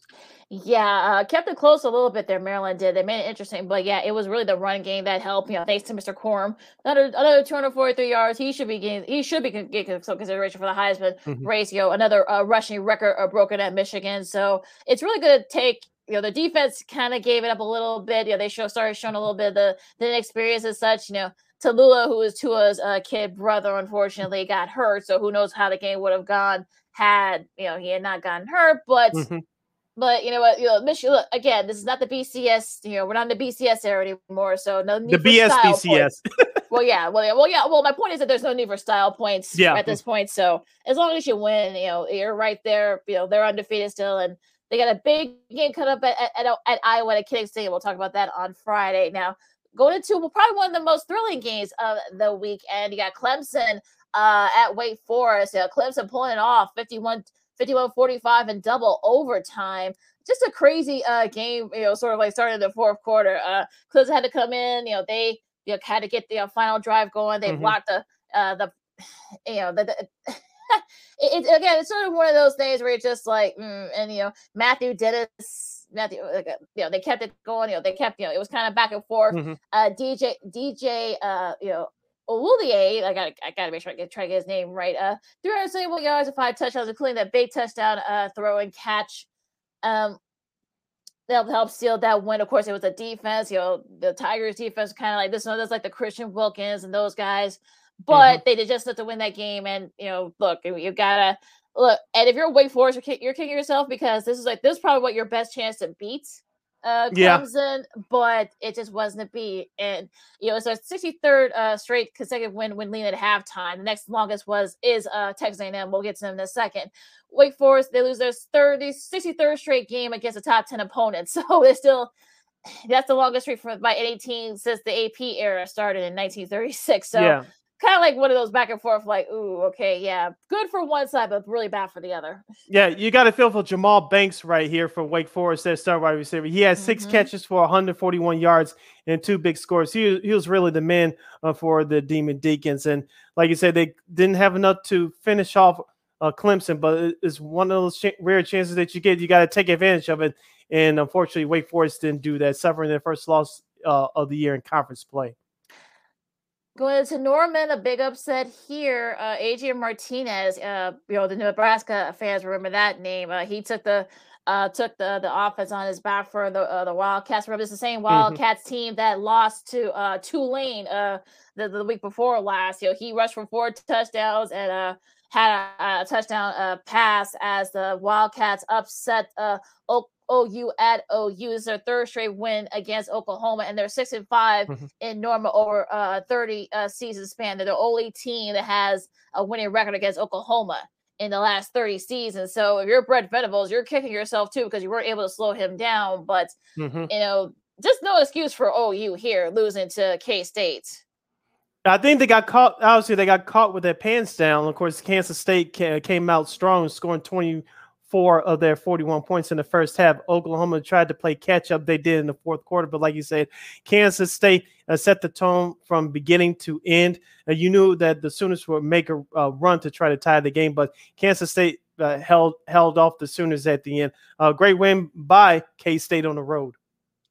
U S C uh, holds off Oregon State. You know, we said this was going to be kind of one of those upset of their games at Oregon State. I caught the end of this after coming home for the White Sox game. Uh, I was surprised by the score, but it turned out to be a good defensive battle. The Trojans' defense stepped up late. Yeah, Oregon State has a really good defense, and so does we're seeing so does U S C. I mean, U S C, their defensive guys, you know, uh, stepped up late. You know, had mm-hmm. four interceptions from uh, Chance Nolan, so that kind of you know helped yep. them. You know, the Trojans too, so they couldn't really get things going. They kind of held off. I know uh, Oregon State had some chances late, but like I said, you know, mm-hmm. the S D, you know, the Trojans defense definitely kind of helped there. Again, you know, Caleb Williams not his best outing, one hundred eighty yards. Uh, And one touchdown pass. It was Travis Dye, uh, one hundred thirty-three mm-hmm. yards and a rushing touchdown. Uh, I'm sure Oregon fans remember that name too. So it's interesting that, uh, that yeah, they were able to pull this off in a very hostile environment. Because that place, I, I caught, I caught some of this game too via my computer here, and that place was rocking. Yeah, Tajay Washington for U S C uh, was the, was the man for for the Trojans. Six catches for sixty-seven yards. Uh, he's, he's he struck again late with another uh, big catch. Uh, he was the only person outside of uh, uh, Mister Dye that kept the Trojans' offense afloat because, like you say, it was a defensive battle. But uh, the Trojans wanted a little bit more at the end. Oregon's quarterback, uh, he didn't have it, especially on that last drive when he threw his last interception. Mm-hmm. Yeah, no, it wasn't. Yeah, not, not his best. Uh... Uh, best um, game this year. Uh, Kentucky held off N I U thirty-one twenty-three. That was tough. There. Yeah, that was a, a tough one there for the Huskies. They had some chances like to try to at least kind of like, you know, perhaps maybe even win the game, but just, you mm-hmm. know, Kentucky, you know, just too tough for them. Uh, and um, thanks to a, a missed field goal in the final seconds, uh, they beat Arkansas uh, twenty-three twenty-one. I think they're kind of, you know, pulled another one out of their rear, the Aggies did. Mm-hmm. But uh, like I said, I mean, you know, Cam Little, I'm sure he's going to be kicking himself. Uh, the, the kicker for uh, Arkansas had a nice, you know, it was a chip. It was actually it wasn't even long. It was like a thirty-eight yarder that just, you know, it got hooked uh, to the left. So, uh, mm-hmm. unfortunately, given the Razorbacks their first loss of the season. Yep, as we talked about it last week, Lakina. Texas A and M uh, held off the Miami Hurricanes. We'll get to them in a second with that low-scoring seventeen nine win. Uh, so they carried that momentum up into this week. It was a A close game, was an ugly game, a little bit more scoring. But if you're Arkansas, I know you've been a surprise team, the last good team for the last couple of years in the S E C. But how quickly will Arkansas get over this loss? Because they have another tough one in conference next week. Yes, they do. Well, again, we'll get to that on Friday. Florida and Tennessee, of course, we talked about it. They've had their battles in the last like twenty, twenty-five years. Uh, yeah. Tennessee uh, gets the best of it here, thirty-eight thirty-three. Hinton Hooker, this is a name that if you guys haven't heard the name, you know, you guys should be learning about this, his name. Uh, threw for three hundred forty-nine yards and two touchdowns. Also rushed for one hundred twelve yards and a touchdown. So, you know, the Florida had Florida had their chances late, but, you know, Anthony Richardson, the, the time just kind of went out on them. So, Uh, but a really uh, another entertaining game between these two rivals, and uh, just about them. Yeah, I saw a couple of seconds of, of that. I was at the Sox game. Of course, I was getting free food because I was a season ticket holder, and they was holding on free to free, free event. But putting that aside, uh, Tennessee uh, went up big on them in, in the third mm-hmm. quarter, scoring fourteen points. But Florida did try to come back. But as I asked you before, Lakina, I'll ask it again: is the Tennessee Volunteers back right now. They're ranked number eleventh in the country. They're four and oh. I'm not saying they're going to the playoffs, but do you think they can give Alabama a sniff? I think they at least can. a sniff. I think they can. I think that yeah, I think they can. Okay. I think they can. I mean, well, again, they'll they'll be facing each other too, so it'll be interesting to see what happens after that. Now, skipping over to Oregon and Wazoo. This is one of my one of my favorite uh for for the favorite games. Uh, they scored twenty-nine points in the fourth quarter. They came back and won their game after giving up a pick six. Uh, Bo Nix bounced mm-hmm. back and uh, threw for four hundred twenty yards and three touchdowns, including the game winner. And it was actually the or- actually Oregon's defense. You know, they Arizona Cam Ward twice in the, in mm-hmm. the second half, so that propelled them to a forty-four forty-one comeback win over Washington State. Yep, Bo Nix had a big game for Oregon, thirty-three of forty-four for four hundred twenty-eight yards and three touchdowns. I'm not saying he's in a, a conversation for. for Heisman there, but if he puts up numbers like this in the next few weeks, he'll be right there. Uh, the Ducks' big running back, Bucky Irving, had eleven carries for eighty-one yards, but it was Troy Franklin who had five catches, one hundred thirty-seven yards, and a big score, and in in part, it was part of their comeback win. Yeah, Baylor held off Iowa State, thirty-one twenty-four. Washington got the best of Stanford, forty to twenty-two. Mm-hmm. Uh, B Y U uh, pulled away from Wyoming, thirty-eight twenty-four. Uh, mm-hmm. Texas Tech uh, upset uh, Texas thirty-seven thirty-four, and I believe this is their first win against Texas since twenty eighteen. So, uh, nice showing there with a, a field goal in the uh, in the last in the remaining seconds by uh, Trey Wolf, because it was just weird because I think I think Texas missed their uh, uh, field goal uh, chance yep. in overtime. That's what set the, the Red Raiders up uh, to winning that game. Yep, I didn't see this coming either, especially I was asking you about Texas. Do you think they're, they're back? Of course, they lost a close one to Alabama a couple of weeks ago and losing this one uh, on sat- last Saturday. Uh, this is not good for them. It's not good for them. They need to turn around and turn around quickly. Yeah, like I said, a, a, a tough loss for uh, for them, uh, especially, like I said, this is their first win. Uh, I know Mark Adams, I, I know that. it, it's, it's, it's, I mean, if you saw his uh, his comments, that kind of went viral. I guess he was talking about Texas and and such that that didn't, you know, that that that really wasn't that, that didn't didn't really go over well with some people. Right. Uh, yeah, that uh, you know, it, it's you know, Joey Joey McGuire, I think that's his name. Uh, you know, for uh, Texas Tech, but yeah, just an interesting, interesting comments that uh, he had. But again, we'll we'll, we'll leave that that comment uh, alone here. Now, of course, uh, Miami uh, forty-five twenty, forty-five thirty-one, I should say, they lose to uh, Middle Tennessee. Yeah, the shocker uh, of the weekend. Paid, yeah, Middle Tennessee got paid, I think, a million and a half dollars. What the heck happened to Miami? Uh, I, I don't I don't know. Uh, they were sleepwalking. I, I saw this game on A C C Network. They were sleepwalking through that game, and I think they really didn't expect the Red Raiders, the, the Blue Raiders, I should say, to come out swinging, and they did, and they were able to to pull off the upset. Yeah, this is what happens when you think you can walk on the field expecting a victory. You got to put in that work.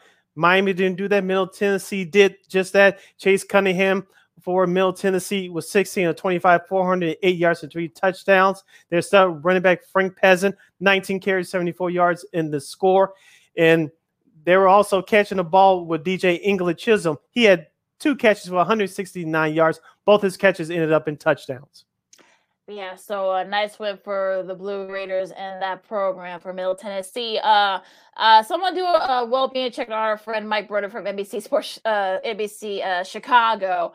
Uh, his Missouri Tigers uh, had a chance to win it, but Nathaniel Pete uh, dropped the football before he got into mm. the end zone. So that propelled Auburn to beat uh, Missouri in the Battle of the Tigers, seventeen fourteen. If you saw uh, R G three's uh, afterwards, I, I think he was almost this close to swearing. But I, I'm sure he knows better. But, uh, yeah, that was just a, a strange uh, game all around.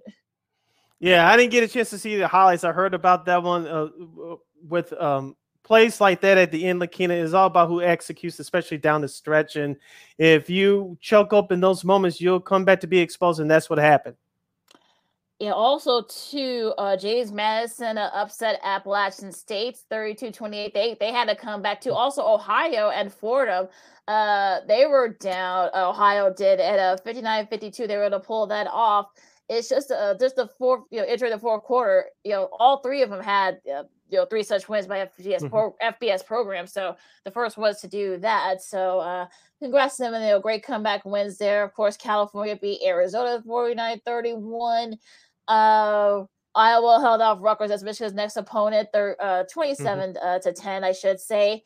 And uh, what have your Northwestern Wildcats did? Uh, they lose to Miami of Ohio, the fighting uh, Big Ben Roethlisberger, seventeen to fourteen at Ryan Field. What happened? Uh, you tell me. Shout out to our guy Lamont Scott. He says the same thing. Northwestern, what happened? As we said before, Lakina, Northwestern, they struggle to score. They are carried by their defense, and they commit dumb turnovers, especially at crucial times of the game. I wouldn't be surprised if that's what happened on Saturday. Pat Fitzgerald, I love you, man, but what's going on? Yeah, it's one of those like, hey, what happened kind of deal. So I don't yeah. know what happened there, but uh, yeah, look, I mean, uh, the Red, you know, the Red Hawks, uh, those that's in Miami of Ohio, they came back and uh, you know, they were to pull off the upset, and uh, that that that last against Nebraska, not looking good so far, especially, but uh, you know. Mm-hmm. That win against Nebraska, no one I should say, but yeah, yeah, yeah. Like I said, that yeah, no one cares about that right now. One game, as you're listening to Second City Sports, the Monday edition, the hashtag Bears Victory Monday edition. I'm Sid, that's Lakina, right here on SportsZone Chicago. I want to talk about this game just for a couple minutes. I saw the highlights of, of this yesterday. Kansas, as you said on Friday, Lakina, college basketball season hasn't started yet, but Kansas now four and oh. The, the Jayhawks beat mm-hmm. the Blue Devils thirty-five twenty-seven. Jalen Daniels, nineteen of twenty-three, three hundred twenty-four yards and four touchdowns. He also carried the ball eleven times, eighty-three yards in a rushing touchdown. Maybe it's too early for me to say this, Lakina, but I'll, I'll ask you. Do you think that Jalen Daniels should be at least in the top ten conversation for Heisman Trophy, especially now with Kansas? I'm sure they'll be ranked this week. But take it down, Duke. Do you think Jalen Daniels should be at least in the top ten as far as Heisman uh, Trophy conversation? He de- yeah, he'll, he should definitely be in, in the running there. Jalen Daniels, of course, you know, like I said, Arizona State fans probably remembers that name. He transferred out of there and ended up going to uh, uh, Kansas, I should say. And now, uh, that's Atlanta. Smart. The way that program is taking it under the chin well, right now. Yeah, I was like, probably smart on it. It'll be a smart on his part all around. But, uh, yeah, I mm-hmm. mean, look, Lance Leopold has done a great job building that program. And, uh, like I said, they're four and oh. I don't know why they're not ranked. But, mm-hmm. you know, it's just it's crazy how that works. But, again, I'm sure they'll definitely have a lot to say who wins that Big twelve uh, conference title, especially now that Oklahoma has lost. So I'm sure, you know, don't don't take Kansas lightly, folks. You know, we're seeing it uh, right now. Also, too, uh, Florida State uh, hammers Boston College. And now they're ranked for the first time since twenty eighteen, I believe. twenty seventeen, I should say, or early in twenty eighteen, I should say. So uh, a nice showing there by uh, the now floor, the, the now four and oh Florida State uh, Seminoles. Yes, Notre Dame gets by North Carolina forty-five thirty-two for U N C. Uh, Drake May had a big day, seventeen of thirty-two, three hundred one yards and five touchdown passes. But for the Fighting Irish, Aldrick Estamine had seventeen carries, one hundred thirty-four yards, and two touchdowns. Nice win there for uh for Notre Dame as well. So uh yeah, so it really, like I said, it was a really interesting uh week in college football. Like I said, oh, you know, one with- more time, Lakina, one more score to pass along in the Big Ten. Minnesota uh, dominates Michigan oh, State in East yeah. Lansing, thirty-four seven. My guy P J Flight, let's go. Let's go. Oh yeah, yeah. I mean, like I said, I mean, they could definitely, they'll, they could, they should definitely be in the driver's seat to win that uh, Big Ten West. I don't, I think they're yeah. the only team that's undefeated right now still, and I think uh-huh. they're ranked. I think they're ranked two. So yeah, they've got a tough one against Purdue coming up on Saturday. Saturday, like I said, they'll, they'll we'll, we'll talk about that, you know, you know, uh, on mm-hmm. Friday. But yeah, Tanner Morgan has looked really good for. For uh, Minnesota so far. I mean, like I said, the whole the team all around. I mean, he threw for three touchdowns. Uh, I know they lost uh, they lost one of their top rushers, you know, through an injury. But you know, Muhammad mm-hmm. Ibram, you know, he picked up the slap, you know, with one touchdown. You know, they gave they they you know, I know they were a little upset because they gave up that late touchdown uh against Michigan State, but they were able to you know pull it off. But you know, they didn't get the shot that they wanted, but they, they were able to pull it off. Just a great complete win by them.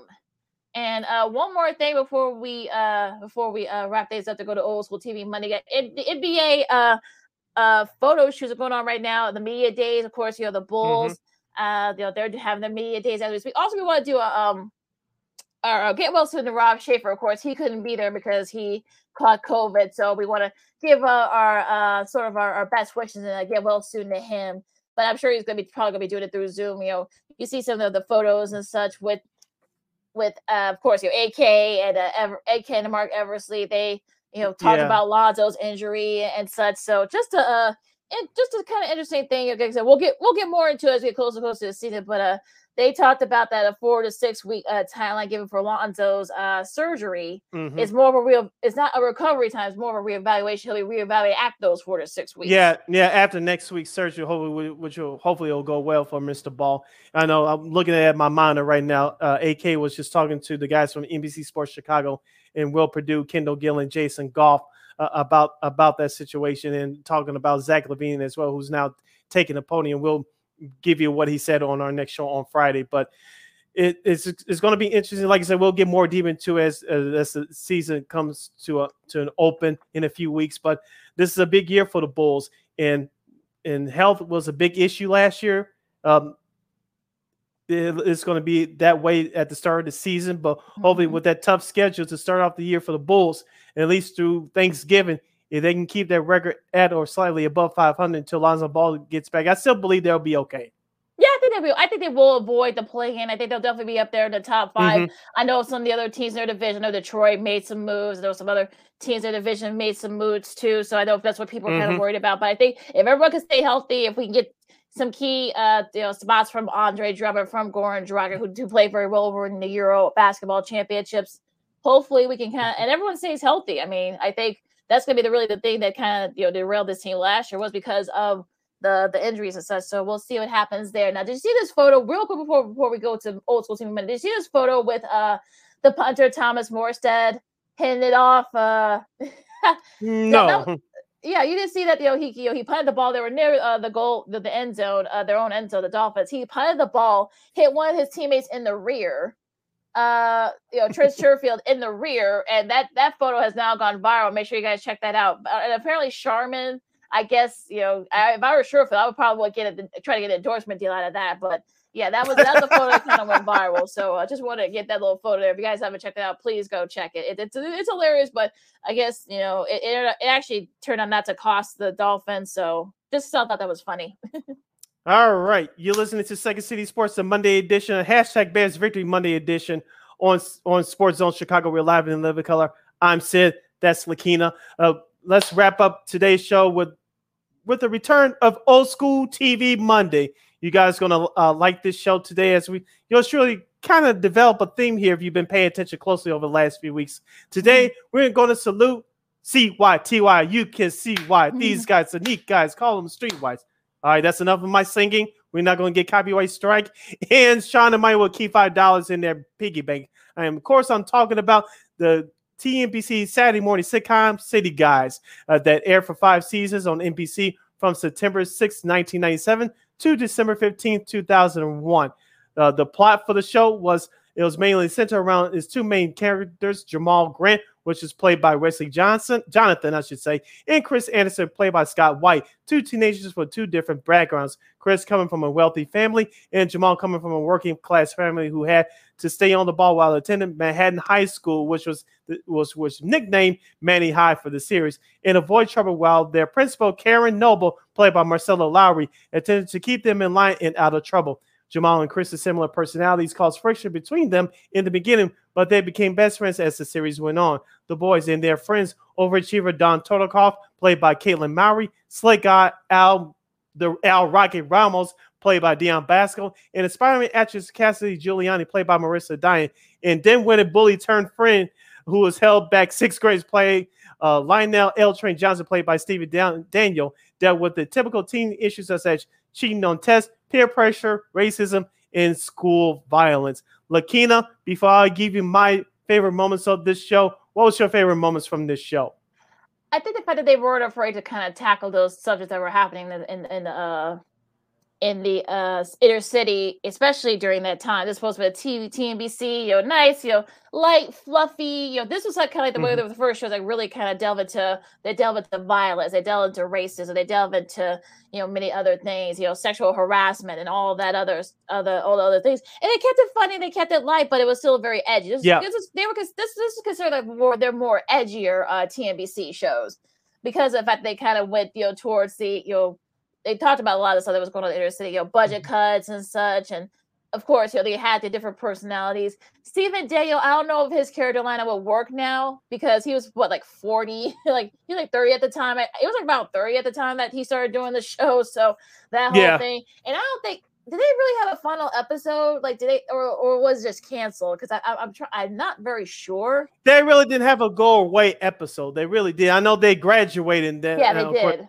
They they graduated, but they really didn't have a send off. Send off, you know what I mean? It mm-hmm. wasn't a grand finale, but they did graduate. But it wasn't uh, a, a grand finale like Saved by the Bell did, or some of the other shows like California Dreams. Of course, they graduated as well. So, but that show stayed on for five years strong. And like you said, I think I saw someone say this a few months ago. It was Saved by by the Bell, but with an urban edge. That, that's basically what that was. But you had all different types of Uh, personalities from different backgrounds. I liked uh, Miss Noble, uh, the, the the character. She she was a hard-nosed principal. She had a soft side too when need be, but she was there to keep the kids and her students in line. It was very funny as well. They involved her in a lot more uh, uh, storylines as well. She had a couple of love interests. They tried to get her married a couple times, so I thought uh, that was funny. Like you said, they dealt with uh, typical teen issues. Uh, I kind of liked that first episode with Jamal and Chris came together. Of course, Chris made his entrance uh, with, with his father's uh, Porsche, and uh, he was trying to impress his new students. He got kicked out of school for flooding the soccer field at mm-hmm. a prep school.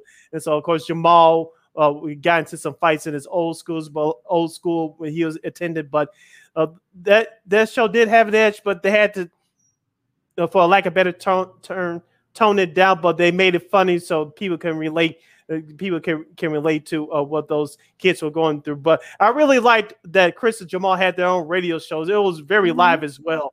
Hello, yeah, Manny High. Yeah, it was. It was actually pretty funny. And it, I'm glad yeah. that, it, I'm glad it took like two or three years for them to kind of like, you know, be friends. Actually, by the end of the first season, they actually were becoming really good friends. Yeah. They realized that they were, they were much different. I mean, yeah, they came from different backgrounds and such, but, you know, they're like, okay, you know, they weren't you know, too much different, and I'm glad they kind of became friends. And yeah, they still kind of had their arguments and such, but they kind of worked it out like a nice little bowl, like it was with other sitcoms and such. I mean, I know Wesley Jonathan went on to do a couple other shows. I know he did uh, Well Like About You with um, Amanda Bynes and mm-hmm. uh, Jenny Garth. You know, he did a couple other shows as well. Um, he was really the only only one that kind of stayed, you know, kind of like right there. I know, I know Marcel Lowry did a couple of shows. Uh, mm-hmm. for a minute. Uh, but yeah, most of the other ones, they didn't really, I know Deon Brasco, I think he's more doing like voiceovers. So I think that's kind of, he kind of found his niche there. And I think now Rocky, here's my card. Bam. Yeah. Yeah. So yeah. So Sit down kinda, before I give you the bam. yeah. He, yeah. He, yeah. That's how he kind of found his niche there too. So yeah, yeah I think, yeah, some of them actually did not, you know, go on to be like big stars, but mm-hmm. you know, like I said, they, they worked a little bit, you know, and, and such, but uh, yeah, like I said, I mean, though, they were kind of like, like I said, just kind of like an urban, you know, urban Saved by the Bell. I can kind of see where somebody mm-hmm. got that part because it kind of really was just that. I mean, yeah. have an urban version of Saved by the Bell. Like I said, a little edgier too. Like I said before, like you know, like I talked about, but you know, they, they were definitely. It was like one of those shows that was definitely well ahead of its time. It was ahead of its time. And one more note: uh, the actor that played Chris Scott White, I think he's still doing music because he was doing yeah. that before uh, he went on City Guys. Yes. So he's still doing uh, music independently think, here yeah, and there. I so. I, yeah, I think I saw him in a, in a band. I think so. Uh, yeah, yeah, I, yeah, yeah. I think I saw him in a band like a couple of times. I think during the pandemic, I think his band did like a like a Zoom concerts, like a, like a lot of other musicians in bands did. You know, when you couldn't really mm-hmm. do anything. So yeah. So yeah, so I, I hope we get a a, a a a reunion. I don't think I think they're really the only show that really didn't do it has done a reunion yet. So and yeah, oh, hey, yeah, and, yeah. and Peacock, get those show get those shows on your streaming service. Yes, come on. Yes, I know there's a few episodes on YouTube, but I don't I don't think they had the whole series. I know they had the whole series available last year on YouTube, but like you said, it's still a few episodes left. From what I could tell, I was watching a few episodes on Saturday, but. Like you said, Peacock, I, I don't know if it's streaming anywhere else, but I know they were in syndication for a minute, but then they mm-hmm. stopped it. But like I said, Peacock, someone pick up the whole five-season series. Come on, Peacock. It's right yeah. there. You guys want look, guys want folks to come to your streaming service. Come on now. Get all your T M V yeah. shows on there. Come on. You got the original Saved by the Bell. Like the other T M V shows. Come on. Let's go. Yes. Yeah, so today's old, old school T V Monday salute. We will salute City Guys. And on that note, you follow me at Kenan McGee on the Twitter and at Kenan McGee on the I G. You can follow yours truly, Sydney Brown, on the Twitter and the I G at C K eighty. Once again, it's S I D K I D eighty. That's S I D K I D eighty. S I D K I D eighty. Make sure you download that SportsZone Chicago app wherever you get your apps. Make sure you follow SportsZone Chicago on Facebook, Twitter, Instagram, and YouTube. Make sure you catch our podcast at WARR on Anchor. We're available on all podcast platforms, including the iHeartRadio app. Make sure you follow WARR Media at W A R R Media on Facebook, Twitter, Instagram, and YouTube.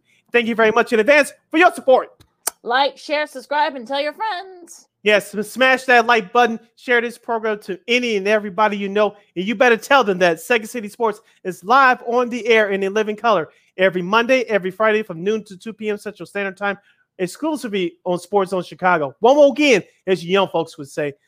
You can catch Second City Sports live and in living color every Monday, every Friday from noon to two p.m. Central Standard Time right here on SportsZone Chicago. And don't forget, we're also on Roku T V. Remember, yes, so go to your uh, your smart device, whatever you got, smart T V, you know, your computer, your smartphone. It's right there for you. You know, go in the search button, add SportsZone Chicago to your your channels. You can download it. You can watch our show. You can watch Sean and Maya. You call it the Smoke Fellas, uh, too. And like I said, uh, all the other shows as well. Anytime you want, you know, on Roku T V. Yes, so celebrate with the squad and get with the program. SportsZone Chicago is now available on Roku T V, twenty-four hours a day, seven days a week, three hundred sixty-five days a year, live and on demand.